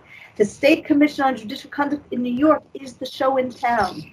That's where you go if you have a complaint against federal judge. The commission was corrupt. He corrupted the judicial process to perpetuate the corruption of the Commission on Judicial Conduct. Hillary Rodham Clinton was the, the senator from New York, as was as was and is Charles Schumer. I went to both of them because as the home state senator, they have a like a veto. Okay, they they can actually mix a a confirmation. They're both Democrats. Yeah, they got they got that kind of power. Yeah, they, well, they, they had that kind of power. They're both Democrats. Okay, they had a Republican president. They they're both Democrats, but you see, it's not about Republican Democrat. It's the Republican and, and Democratic Party are actually collusive with each other. Okay, it's it's beyond it's beyond conservative and and liberal. There is a power uh, a power network. They collude against the people they corrupt government. They're not interested. Well, that's what Trump said. He said, "This is not against me. This is against you, the people. They're coming after you." I mean, Trump has said that in almost every rally since, uh, uh like I what, 2014. Yeah, but I've been I've been trying to reach Mr. Trump. Okay, when you go on the website, okay, as I said, JudgeWatch.org, top panel, latest news, you can see a link for my message uh, to uh, Mr. Trump. Yeah, but what are the chances that Donald Trump himself is actually going to read lawyers? Okay, I mean, he he's being prosecuted. I mean, the the media, the New York Times, uh, and the and the rest of the of the media. Okay, the the, the media has been covering up, protecting uh, the corrupt prosecutors that are going after him. So people like Letitia James. So why isn't he, he using that evidence that I've tried to get to him? Because a lot, a lot of the judges over the last eight years have been appointed by Obama, and they don't want to see it, or they're completely corrupt and against anything that he brings forth. That I've been chasing this for the last five years and this is exactly what's going on. Every time they try to bring any of these things up, they go rush to an Obama appointed judge and it's dead in the, in the water, so they, they have nowhere to go. This is why I even pulled out uh, Stacey Abrams' sister, Lacey Abrams, because this has been going on now 45 years, four to five years, sorry, uh, since the election in 2016. Uh, he's number 45, go figure.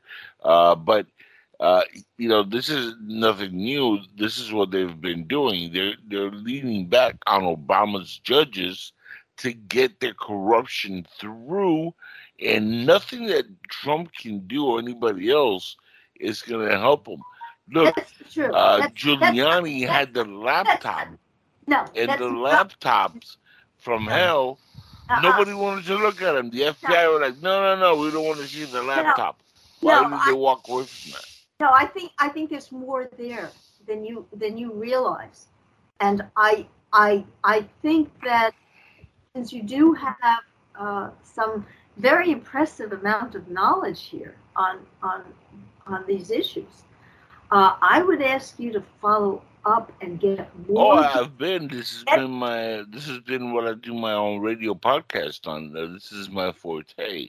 So that's why I, I, had, this, this why I had to share them off. No, that's, that's why I thought I'd jump in because you know you're a wonderful guest, I'm, and I'm not trying to combat you or anything. No, no, I'm just stating the obvious here that sometimes they write the narrative, and nothing we could do other than physical is going to work because they're controlling the media uh, and when I say they, I'm talking about the Democrats, the people that are controlling uh, CNN, NBC, CBS.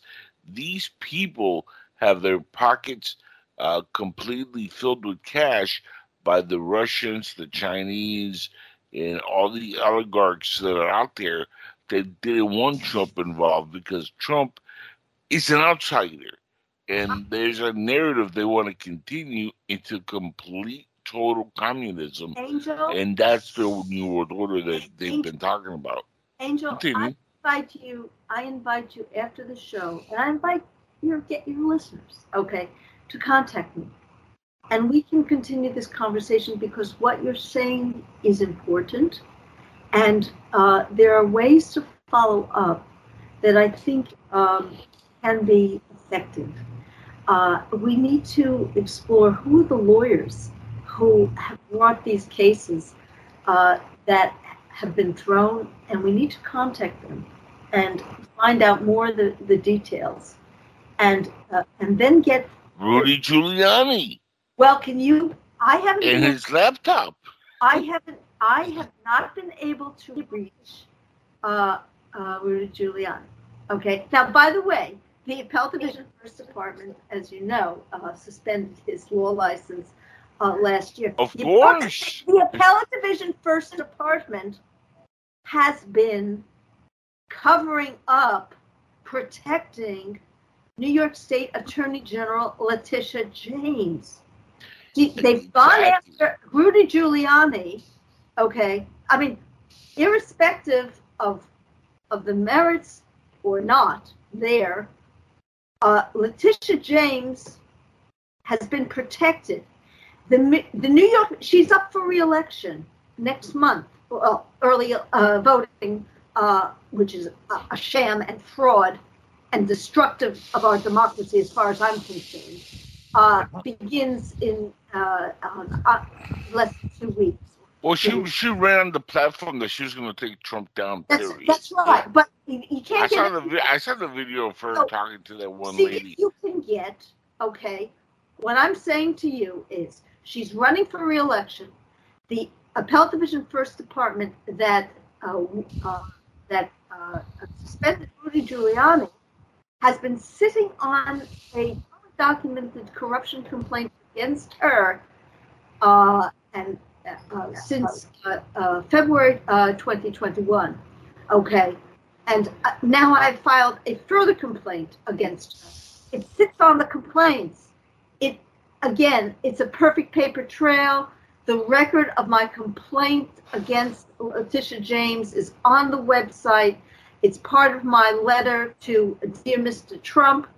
Okay, I have tried to Okay. get to him, through to Rudy Giuliani, so that they can drain the swamp, blow the whistle on the kind of election rigging, fraudulent journalism of the New York Times, of the New York press that enables enables this.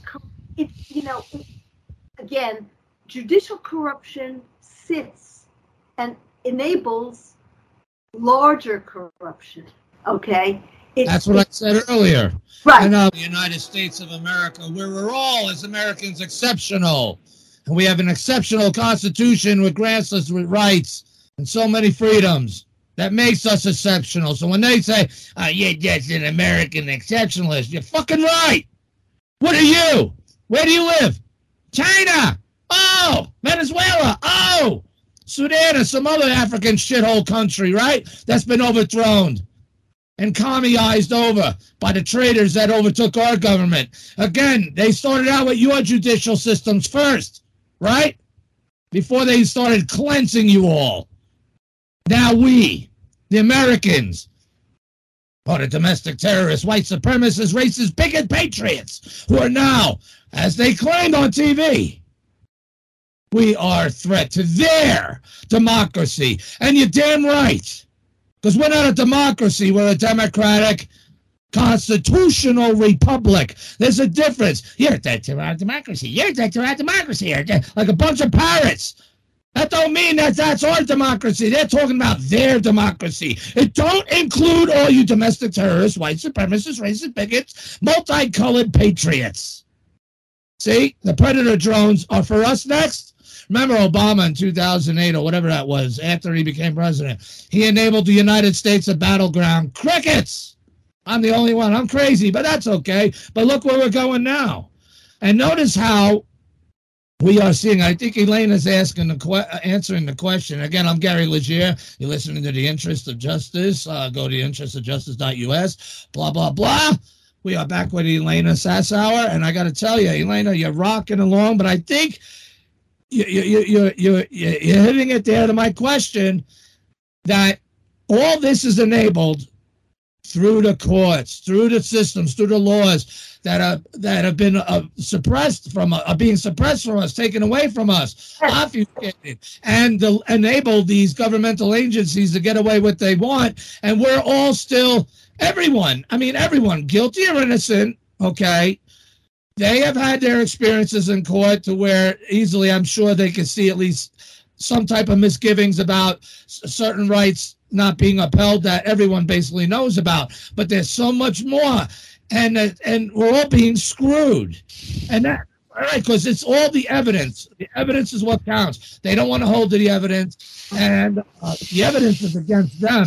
And someone has got a real breathing heavy mic. But that being said, uh, thank you for being with us, Elena. Very awesome. But I think that's a very important point but again, I, Angel brought up a point too. You know, what's short of revolution? How can anything of this be peaceful? I mean, and it's thrust upon us and waking so many people up.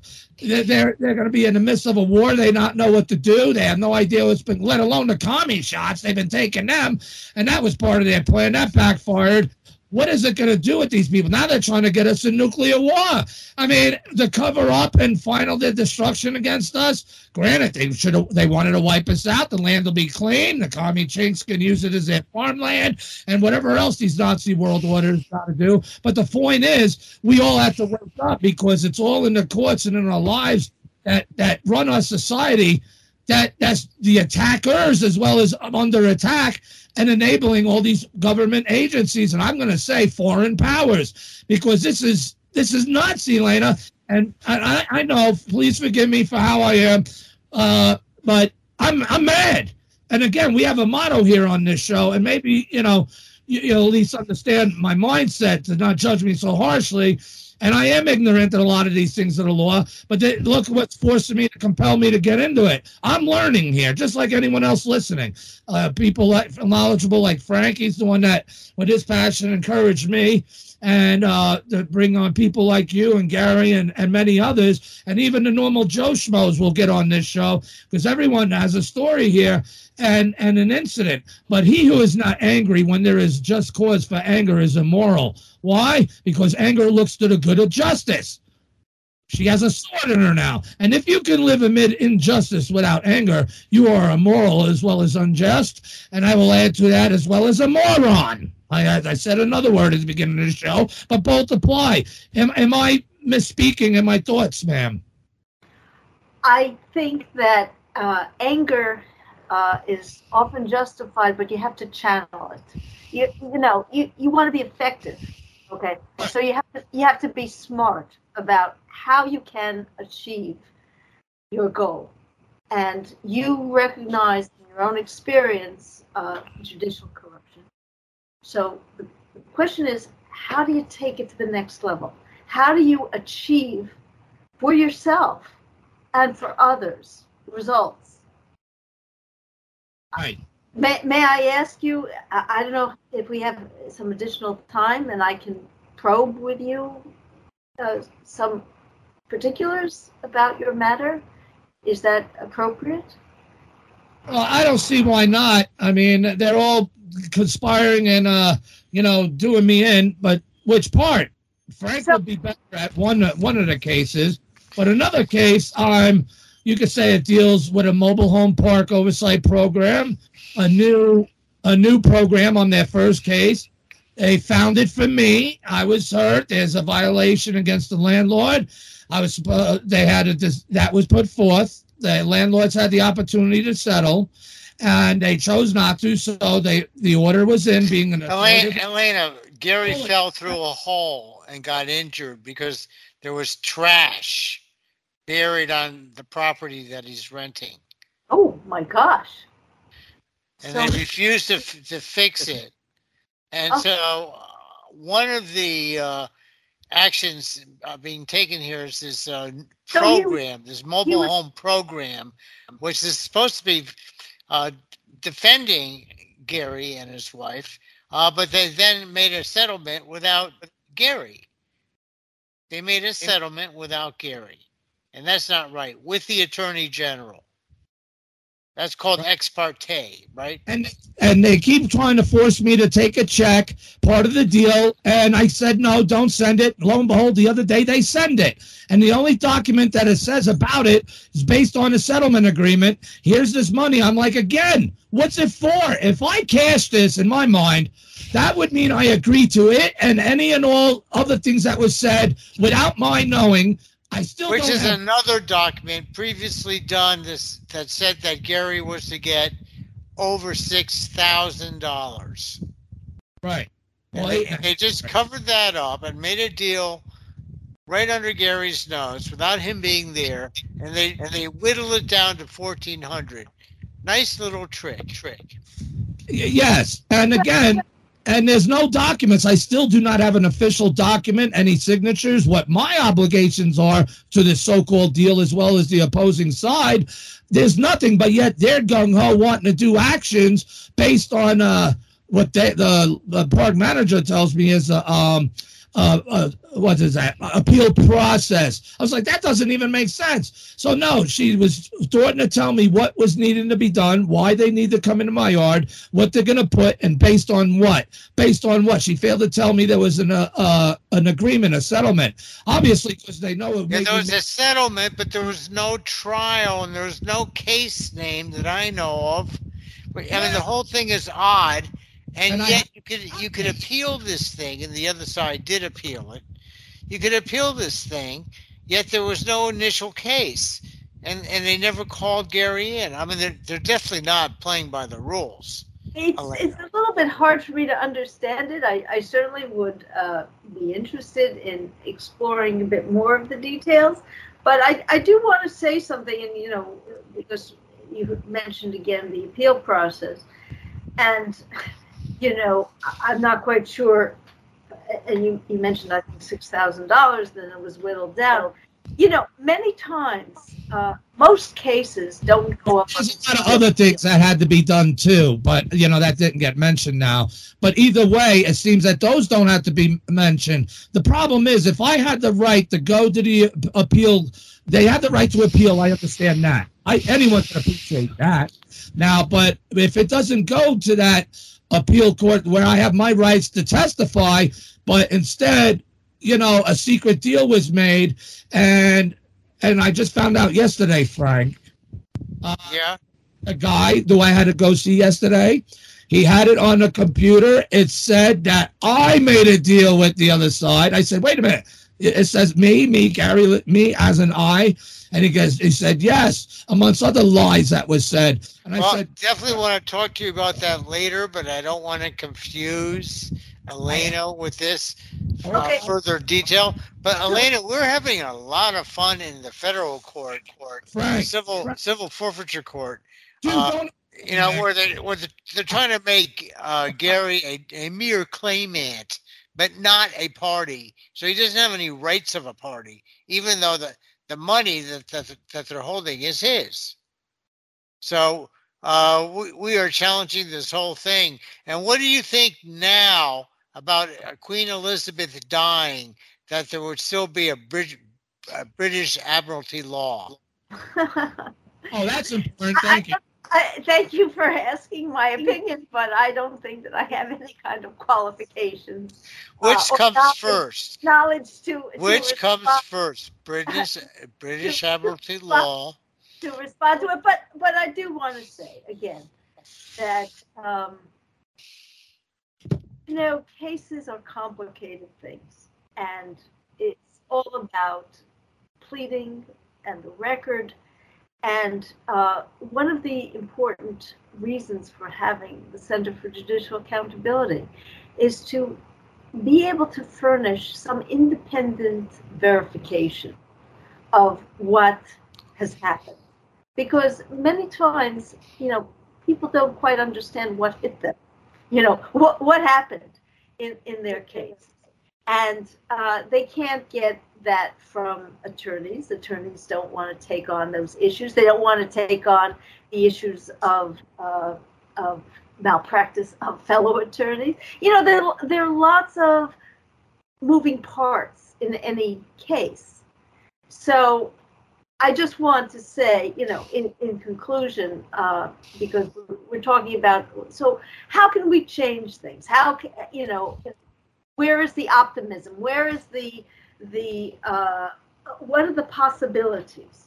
And the possibilities, when people come together and brainstorm, and, you know, they can see the, the route, uh, how to do it.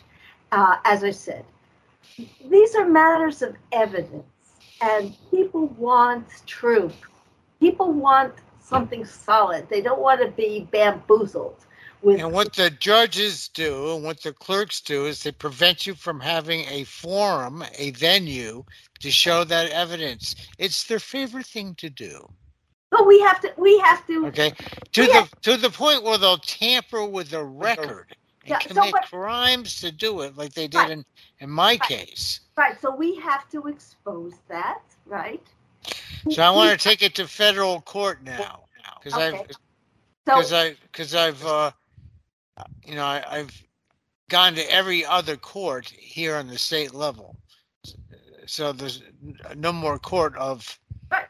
so so the, the point is, how do you how do you proceed in the federal court, and who are the who are the lawyers? well, I have lots of laws and cases they ignored that are No, no, no. I, controlling cases. I asked who are the lawyers who are The going lawyers are obviously the attorney general. So the attorney general already is operating in a conflict of interest because the attorney general's duties are to protect the laws of the state, but they're also protecting criminals, these Right, criminal that- judges. and, So and now what do you do? And that, of course, is the situation, just to, to detour just slightly. Uh, that is one of the issues with respect to New York State Attorney General Letitia James. Uh, sometimes the judges and the state entities that are sued for corruption uh, are corrupt, and there is no defense. There are no substantive defenses, and there are no technical defenses. So, what does the state attorney general do? What does someone like Letitia James do? Not a problem. Uh, she corrupts the judicial process with litigation. Okay, so I have an answer here in Florida. You want to hear it? She, she corrupts the judicial process with litigation fraud, okay, which is easy to document and has been documented. Mhm. I have documented it. And she gets away with it because the judges collude with her. So, um, uh, federal actions, yes. Uh, my question that I was asking, you, you misunderstood what I was asking, was who are the lawyers that are going to bring the case, develop the case, advance the case in federal court? And what I'm saying to you is that an organization like the Center for Judicial Account- Accountability, Mhm. vision was to have lawyers on staff was that these lawyers would then be in a position to bring those kinds of powerful Appellate lawyers. not a, no when you're talking about jumping into federal court you're not t- talking about appellate court you're talking about Okay, federal lawyers. You- You're talking about lawyers who have an expertise. Mhm. Lawyers who have an expertise in, uh, you know, 1983, you know, constitutional rights, civil rights violations. I mean, y- y- you have a. So would that be a separate case or would that be an interlocutory kind of case? I think it would be a separate case, but you know, Uh-huh. just putting together and developing. Uh, uh, I mean, if you can find, I, I would be very interested in your success in finding lawyers to bring. I'm not gonna even bother. What a waste of Right. time. Right, and not only, not only, well, the point is, it's not any lawyer. it's a lawyer who has the expertise, who knows what they're doing, and is not afraid to take it where the evidence leads. That's Right. not that's not going to you know use euphemisms about the corruption. My in- case is so simple. Two documents show that they they tampered with the record, so it's clear and convincing they did. Okay, Right, and, and they did they did the bad deed. You can see it in five minutes. Okay. right, so uh, so right. So then they say that judges have absolute judicial immunity. You want to talk about that for a while? And so now I took it to the appellate court saying uh, judges don't have absolute judicial immunity. And, So- and, the, and the case that the attorney general cited, it says right in there. The case that you're using to say that they do have absolute judicial immunity, in that very case, it says that in the absence of jurisdiction, they have no immunity. And then the other thing I wanted to bring up with you before was that where does the attorney general in this state get his guidance from? Well, how about what other past attorney generals said? And what other past attorney generals said was that if you are acting administratively, you have no judicial immunity. And I have that document. So let me let me tell you what happens. Okay. Yeah. Let me tell you how it works. Yeah. yeah.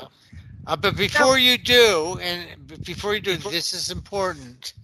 I'm going. I'm going to hang up, but I'm still listening, and I'm hoping that uh, Angel will call me on my phone with Skype, and I can take it from there because I'm going to the airport to pick my daughter up. Wow. Like like I typed on the uh, chat, if you open up the same account on your phone, Yeah. all you gotta do is just rejoin the call. It'll say rejoin call. But as long as it's the Okay. same account. I'll try that. I hope that works. I hope Alright. that works. But I, If yeah, I not, hear what you have to say if- about If not, chat me and I'll bring you in. Okay, and I'd, I'd love to hear what you say about uh, judicial immunity. Go, go for it, Elena. Okay. Well, it, it's like uh, so many of the other uh, doctrines that uh, are used to throw litigants out of court. And uh, uh, Gary, I, I heard you uh, speak about standing and those issues. Uh, point is that there are um, some doctrines that have been elaborated on, embroidered by the judiciary that create hurdles uh, when you go into federal court. Okay, but even even as circumscribed, okay, even as limited as your ability oh, is with all those doctrines that are designed to throw you out, okay, okay there are cases that nonetheless satisfy the standards that would permit you to proceed. And that includes as to immunity, okay, uh, where a judge has no jurisdiction, none, okay, is not acting in a judicial capacity, no jurisdiction. The problem is, and you know, I spoke about it before. Uh, judges falsify the facts to get the result they want. So if they want to throw out the case, okay, because it's a case against their chums uh, who sit on the state bench, right? They don't want to uh, come down and expose the abuses and the corruption of their uh, uh, friends uh, on, on the state bench. So even where there is no immunity, because the uh, state judges acted in the absence, complete absence of jurisdiction, which means immunity is not available. Okay, it doesn't matter. They make up decisions, they falsify decisions, and they pretend that oh, the judge was acting within, he has jurisdiction uh, so immunity applies. They make up the facts and they don't even deal with the specifics that are presented by the litigants, whether it's immunity, whether it's abstention, whether it's standing, they fraudulently uh, render decisions that are perjuries and they must be removed. That's corruption in office. They are throwing cases. We're And- not. We're not. We're not even talking about them manipulating the law. They Right. manipulate the facts. They falsify the facts. That's your problem when you go into federal court. Actually, that's what that's what we've been whistleblowing about, and with your involvement educating the public that we're talking about fraudulent decisions, false, factually false, made up decisions. Right. Okay, that has to, that's theft. Causes of action, lawsuits are are property rights. Right? Couldn't it They're also, right. Elena, Elena, couldn't it also be a form of treason? Because they're supposed to uphold the Constitution. Yes. It's not just what they're doing is illegal and crimes. Oh, they need to hang. Uh, it's treason to the Constitution. They need to be taken out. They need to be prosecuted criminally, disbarred. They're fa- they're falsifying. Uh, uh, forget about the manipulations and their uh, okay, uh, what they do to the law. Okay, they falsify the facts. This is not a he said, she said situation. We can never know the truth. No, we can. It's a paper trail. It's clear as a bell. Okay. So Right. see the decision. Okay. So now we got to educate people because many victims of judicial misconduct, they really they don't understand the decisions that have gone against they, really don't understand the mechanics of how it was done. What? They don't even see necess- They're so upset.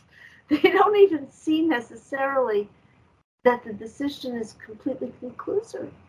Doesn't identify any of their appellate arguments or initial arguments or whatever. I mean, it's. Oh, anyhow, uh, you're doing a wonderful public service. And yes, we can make a revolution. And uh, it's not about violence. We we we uh, are against violence because we have something better. We have the truth on our side. We have evidence, and we have people coming together who have direct firsthand experience, testimonial capacity, and we need to bring that together with the social media. With we are going to create the journalism. We're going to find the journalists who are looking to run the stories and the cover up by by the uh, media, the mainstream media, but it's not just the legacy media. It's also the the you know a lot of the quote progressive media. You know, completely uh, also just utterly dishonest perpetuators of corruption, agenda driven, not not law informed, not informed by respect for our constitution and our rule of law. It, everything is, you know, we have a big job to do, we can do it. We can do it, and you can do it, and you're doing it now by this wonderful program. Oh, And I hope so. More, more of it, more of it Yes. just with with with with conversation and callers uh, uh, should be encouraged you know i'm happy to appear here uh, you know uh, and uh, people like gary so there be a conversation because also there's a there's a learning curve and we all learn and i learn um, about uh, you know many times I, I do want to tell you you know sometimes people think that that they're victims of judicial mis- they call me and they they tell me you know what has happened to them and you know i tell them if possible, you know, i i first of all, it's not always clear as judicial misconduct, okay? But I tell them if they're going up on appeal or if they're looking for a argument, you know, if it's not judicial misconduct, if it's just you know, there, there are other possibilities. And if they if it if it's not judicial misconduct, they shouldn't look to embrace judicial misconduct because that's a hard nut to crack. That's they, they will not let you succeed on appeal, on anything. You you know, you, you, if you can avoid the misconduct issues, the judicial misconduct issues, but if they are judicial misconduct issues, then you know we need to work together to expose the racket that goes on because there are so many unspeakable victims uh, know, the hardships that they have faced the, the indignities the, and the judicial decisions make it worse you know make it worse for them. Um, uh, and, and, and what they and, and, and some of these these these victims they're so heroic uh, you know they've spent years and and they've wasted themselves and their resources and they've exhausted themselves and and they do everything that they can and they're they're they're, they're amazing extraordinary people. But it, it really requires concerted action working together and working together we are going to succeed and thank you so much uh, for having me again the, the website is www.judgewatch.org yeah, we definitely got to have you back on again. You're willing to come back on again, I hope, right? well, thank you. Yes, I, I, would be. I would be thrilled to um, continue the, this important conversation. And uh, again, as I said, uh, inviting callers in, and uh, you know, maybe group conversation on how we can build, how we can build, so that we are a force of revolution to be reckoned with. Uh, uh, and as I said, uh, all based upon the evidence, the truth. Last thing I would say, because if you have the means or capacity, or any of your listeners, uh, to reach Mr. Trump uh, or reach Mr. Giuliani, uh, because there is an election in New York, and unfortunately, the corrupt, corrupt incumbents, Letitia James, leading the pack, leading the pack, um, okay, and protected uh, by by the uh, the ethics entities, the um, criminal entities, the FBI, the Justice Department. They've all been covering up, protecting her, as yeah. likewise the press. Yeah. And we need some whistleblowing by Mr. Trump, who has a bully pulpit. I have tried to reach out to his lawyers. I have, and they have not even confirmed to me that they have communicated uh, the the website evidence information message that I'm trying to communicate to him. And then, uh, but you got to understand, uh, Trump at, the, at this moment is under heavy litigation by this very Letitia James uh, on Trump up charges. because no, yeah, because no, according to her, no one is above the law. But yeah, but this is this is the this is the law that she claims that he broke. Uh, the law. This is this is hold on. Let me let me just get this out so people know. They claim that he said his property was worth something, and that he was wrong and so the bank came in and they said, no, it's worth this much. And that's normally how every evaluation of one's properties works. You tell the banks how much you think it's worth, to tell you how much it actually is worth. You go by the bank rules, you do the deal, done. That's exactly how it went down, normal standards. But they're trying to charge him with having a difference of opinion originally with the bank before they even signed a deal.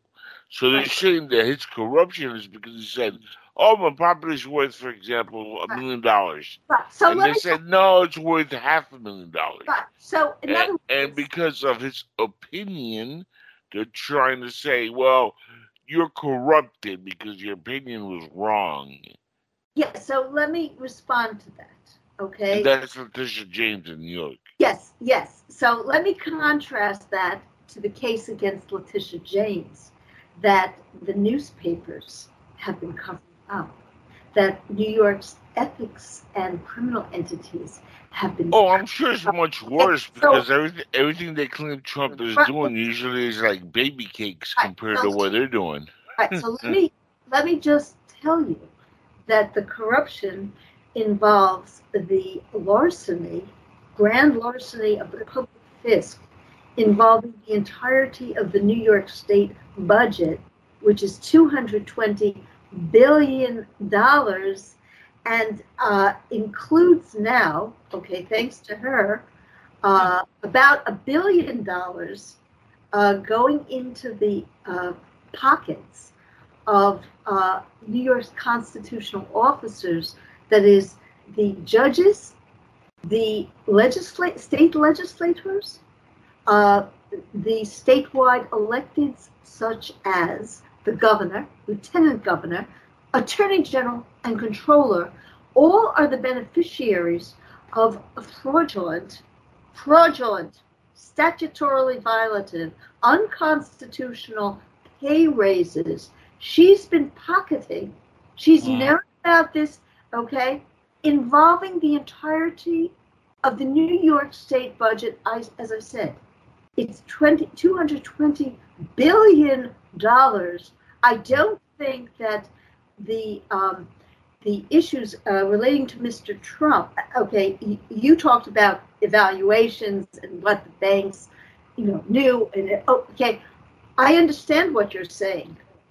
What, what I'm trying to say is that in case against uh, Letitia James and the other um, uh, public officers who are up for reelection, most at the highest ranks who are Democrats, by the way. They're paying their But- own. But but but I mean, but but that case that they're all sitting on is based on open and shut, prima facie evidence for which she must be and will be indicted. She disbar. She must be disbarred, indicted, and will be convicted.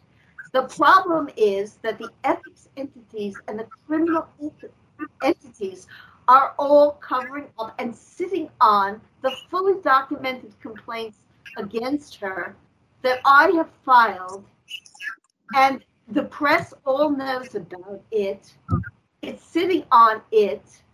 It's now actually part of a lawsuit ongoing uh, in which she is a respondent representing the other respondents, corrupting the judicial process because she has no defense involving the corruption of the state budget, involving the pay raises, and involving the ethics entities that have been that are sham charade entities.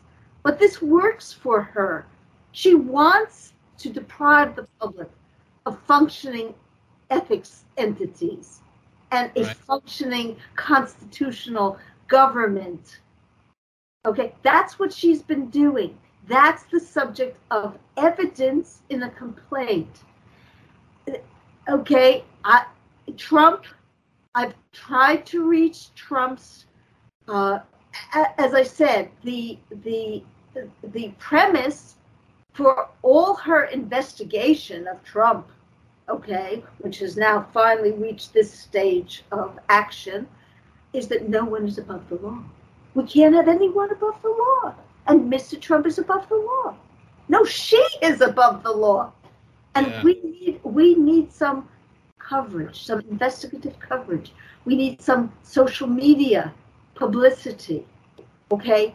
So anyone out there who who wants to be part of the effort of honesty, of evidence-based uh, uh, uh, governance, constitutionality, take down these fraudsters, these pretenders like Letitia James, and and and the, and the rest of them, and the and these judges okay, uh, that are being protected by an establishment that purports that they are rendering justice. I mean, ultimately, uh, and I think, uh, uh, I mean, ultimately, the, the judiciary is the most powerful of our branches because it it reviews the constitutionality, the lawfulness of the other branches, and it is the branch that um, you see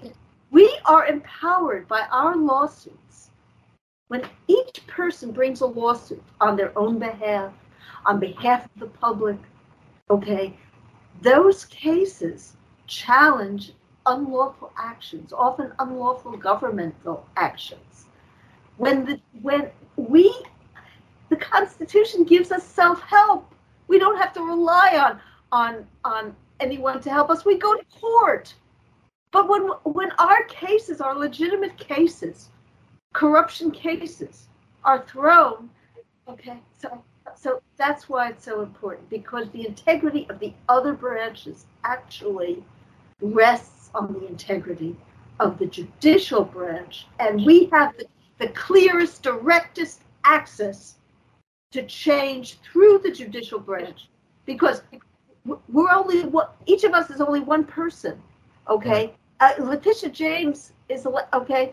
Uh, all these public officers, they're elected by tens and, and hundreds and, and millions of people. Okay, we individually have no voice, but we individually or collectively can file lawsuits. That's what makes the we are empowered by the judicial process. And so it is in our interest all of us who love our Constitution and, and, and our precious, precious country.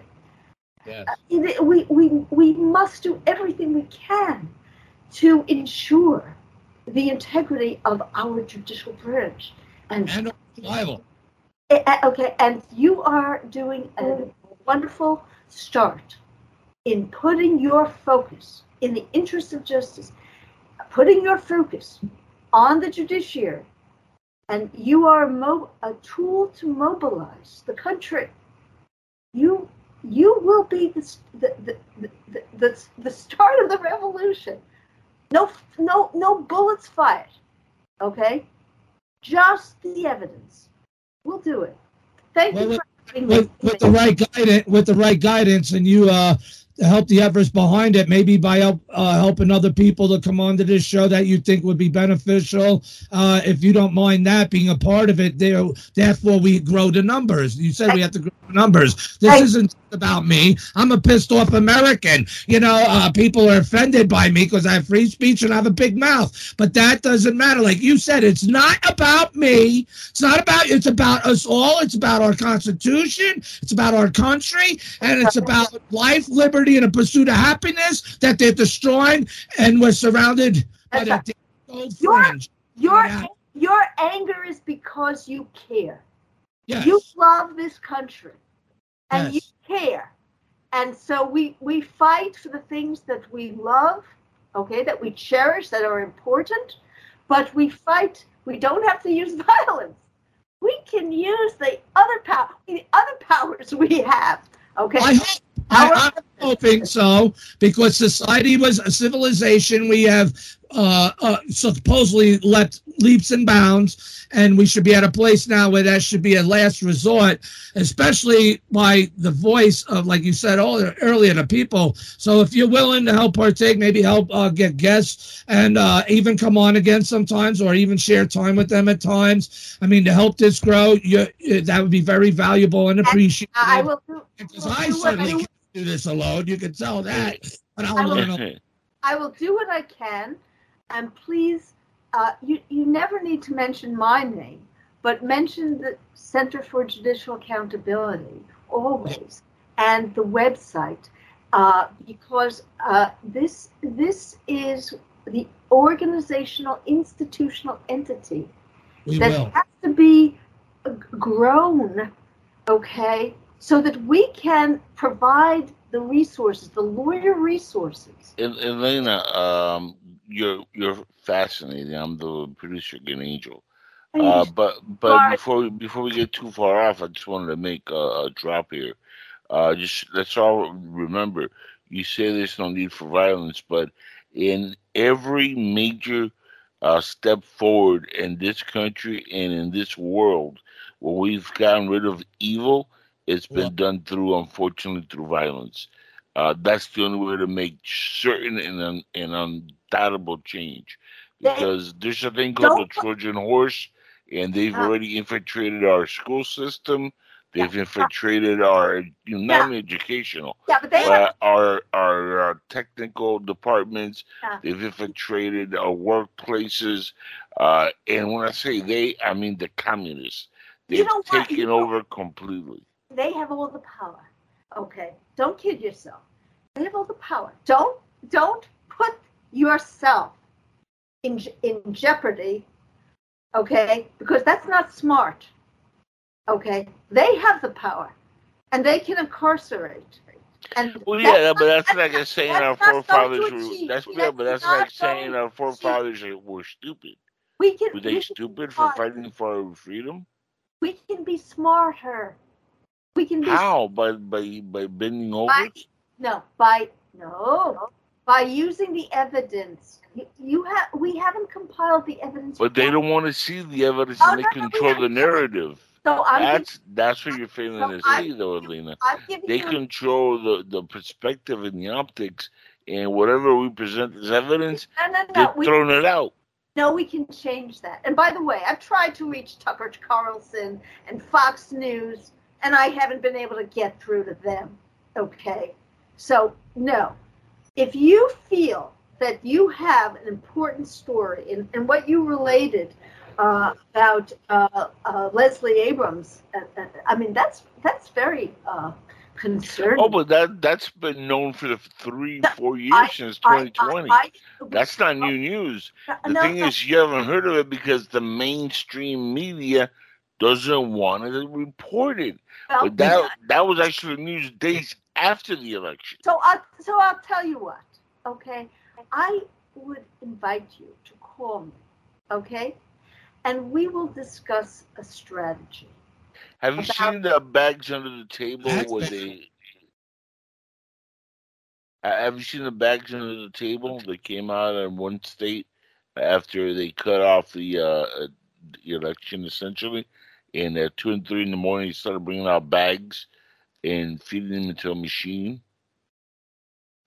Well, uh, I, I have not been following all that, but again, uh, the question is whether corruption. how yes, and how was that presented uh, in evidentiary form in a litigation? Uh, that's what we need to examine. How was done, whether it was done properly, what what Leslie Abrams did. I understand what you're saying. I'm saying that I need to see more of the evidence, and then we need to um, you know, once we examine and verify what has happened, we get more information. Uh, yeah, I think why wouldn't Tucker Carlson cover it? Why wouldn't Fox News? And by the way, I think Oh, they they did. I- the problem I- is Fox News was the only one that covered it. no, they Everybody- no, Everybody no. else ignored it. So. Well, Uh, well, send me the segments. Okay, send me the segments. Okay, and send me. Okay, call me up. If this is something that you have raised of concern to you, and it is concerning. If certainly if it's true, and we need to pursue it. And I think. Uh, I mean, I will tell you that I I think that there is a real deficit uh, of conservative media. I mean, there- there's there's a deficit of of honest. there- There's there's no. I mean, I I can't find. Uh, There's a deficit in, in honest media in general in this country. Uh, but unfortunately, it's not just in America; it's worldwide, where Yeah. the un, where the corruption in the media is spreading like a virus. I mean, you go from Australia to Europe, uh, any part of the world, and they're talking about almost the same thing that we're talking about here. Hell, in the UK, they have Boris Johnson that looks like wannabe Trump. I mean, it's ridiculous. It's like you're watching the same movie over and over again. He's Just gone. flip the channel of the country. Yeah, he's gone already, but uh, I understand what you're meaning. Look, uh, we we do the best job we can, and uh, we have enough to tackle right here at home. Um, I think we need to find uh, the the muckraking, honest journalists, journalists uh, pump, who can pump out on the internet uh, uh, stories. We need to develop uh, that media uh, that will be focused. You know, I, I, would like uh, The a- a Epoch journalist- Times, Gary Legier, myself. Uh, uh, you know, we're we're we're in the front uh, of the of this right now. The there is uh, conservative news media that are uh, you know promoting uh, not just Trump, but they're promoting uh, you know the Well, yeah. truth. Call me up. Call call me up, and we can have this conversation uh, because uh, this needs to go somewhere. You know, I'm not just talking. You know, I, I'm talking so that we can build strategies and an action plan. Okay, Right.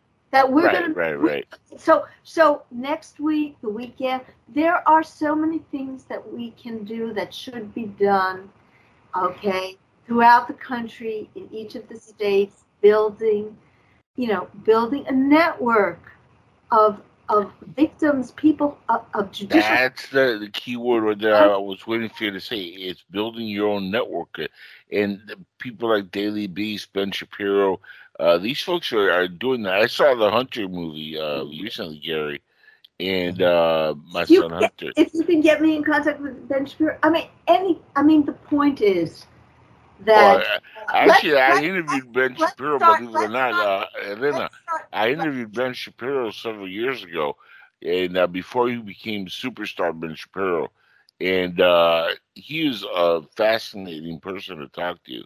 Talks very, very fast, by the way, uh, but uh, he is fascinating. Even back then when I interviewed him, and I tell you what, his narrative has really shaped a lot of like what I believe uh, because I've looked into well what he was talking about, and a lot of it is right on the money.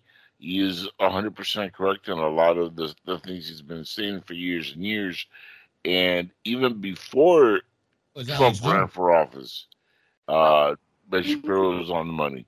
we need to okay whoever they are okay uh we have okay I, I, i'll tell you right now if, if there's anything that i can accomplish now with you so let me tell you what it is okay got to get an expose on attorney general letitia james okay now she's going after trump Oh, I can't yeah. find anyone. Okay, if if you have any listeners who can help advance the story of her documented story of her corruption being protected by all the uh, public protection uh, ethics and criminal entities. We're talking about the, the New York U.S. attorneys, the New York district attorneys, uh, the uh, attorney grievance committees, the uh, the Public Ethics Commission that has jurisdiction over her. Okay, uh, she has been corrupting governance, has been the subject of fully documented complaints above the law. It's not Donald Trump. It's Letitia James, and it's open and shut. And there is a le- an election for which early voting is starting, I believe, October 29th. Okay, now the, the top, anyone who wants to bring down New York's fake news press, starting with the New York Times, but the whole the whole kit and caboodle. Okay, the Albany Times Union, uh, uh, Newsday, uh, Daily News, uh, the New York Post, which is you know conservative, so quote conservative. Please, Uh, and and they've they've all been covering up for for her, for ho- for the governor, uh, for the comptroller, for the leaders of the legislature. And as I said, New York state leadership is all democratically controlled, all of it. Now, th- that doesn't mean that this story doesn't bring down their Republican minority counterparts. It does. That's part of the problem. This brings down Republicans and Democrats both. But for those of us who care about accountable, uh, responsible, um, uh, evidence-based, truthful governance, government. Uh, okay, public integrity is the most important thing. All right. Without public integrity, the rule of law falls by the wayside. We have nothing. Okay, and that's what's up. We have a complete collapse. We have a collapse. How can I say this more emphatically?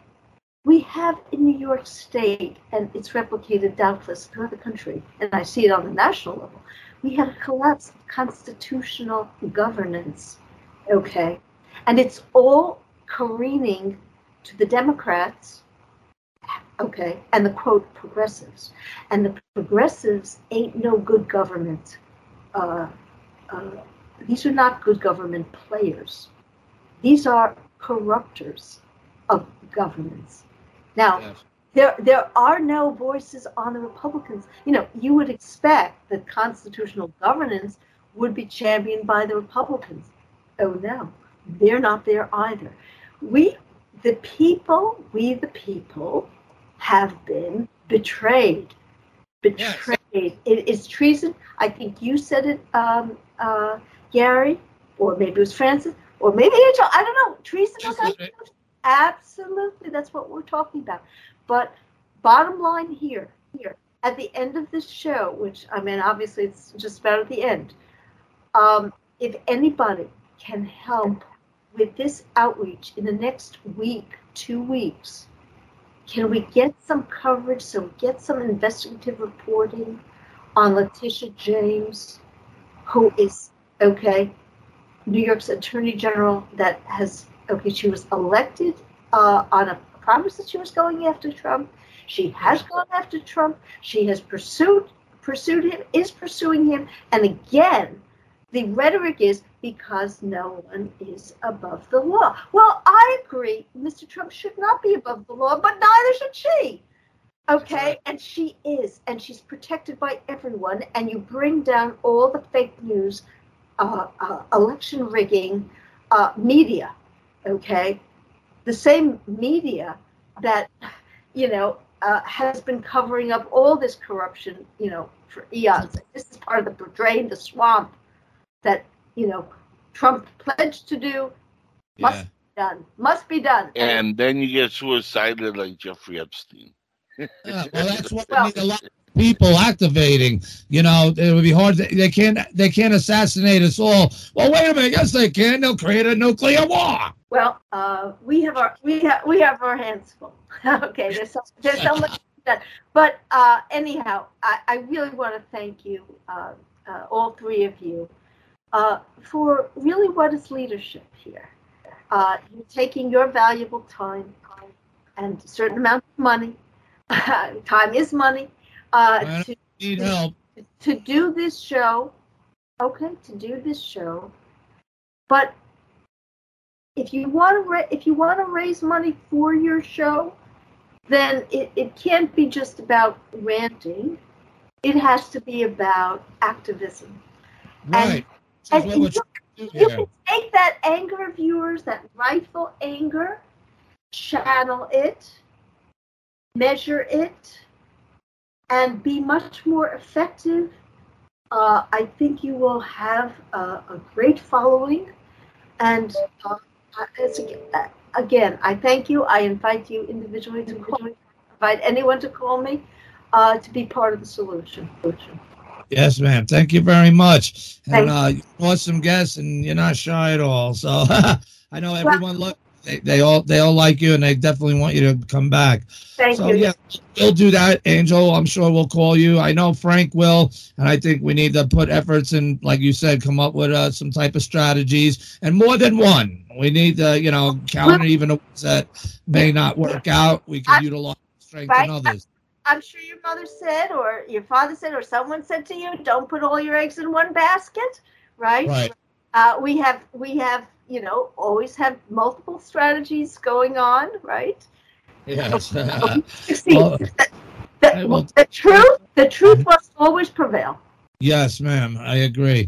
And with your help, uh, we shall help it make it so, and so will the listeners. Again, you know, uh, I'm limited in who I am and what I do, but it, it is forth because you have to do something, and I do have a big mouth, so it'll be utilized. But the thing is, I yes, I I am mad, and I but I am trying to put it to efforts to where because it, it's got to be a collective effort, and we're all say- Americans. So thank you very much. don't get, don't get mad, get even. Yeah. Someone just also said that to me earlier. All right. Thank you very much, Elena. We'll talk soon. you have a good, good day. Bless God you. bless. Thank you. All right. So God bless. everyone. All right, there you go, everyone. Elena, I don't know if Frank uh, is still around. If Frank would like to chime in before uh, I close off, I want to mention about a couple other things before we go. But she's a great guest, isn't she, everyone? On fire. And she ain't bullshitting. She's serious. So everyone, uh, go to that judgewatch.org. Let me go there to make sure. Yep, judgewatch.org.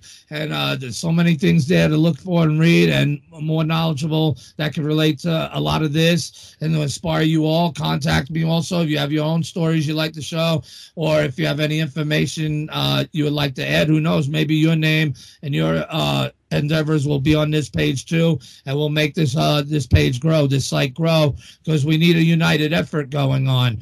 Uh, Angel, is Frank on with us? Would he like to give a final chime in? Uh, definitely. No, uh, fascinating uh, topic tonight. Great guest. And uh, Elena, definitely would love to have you on my show uh, soon.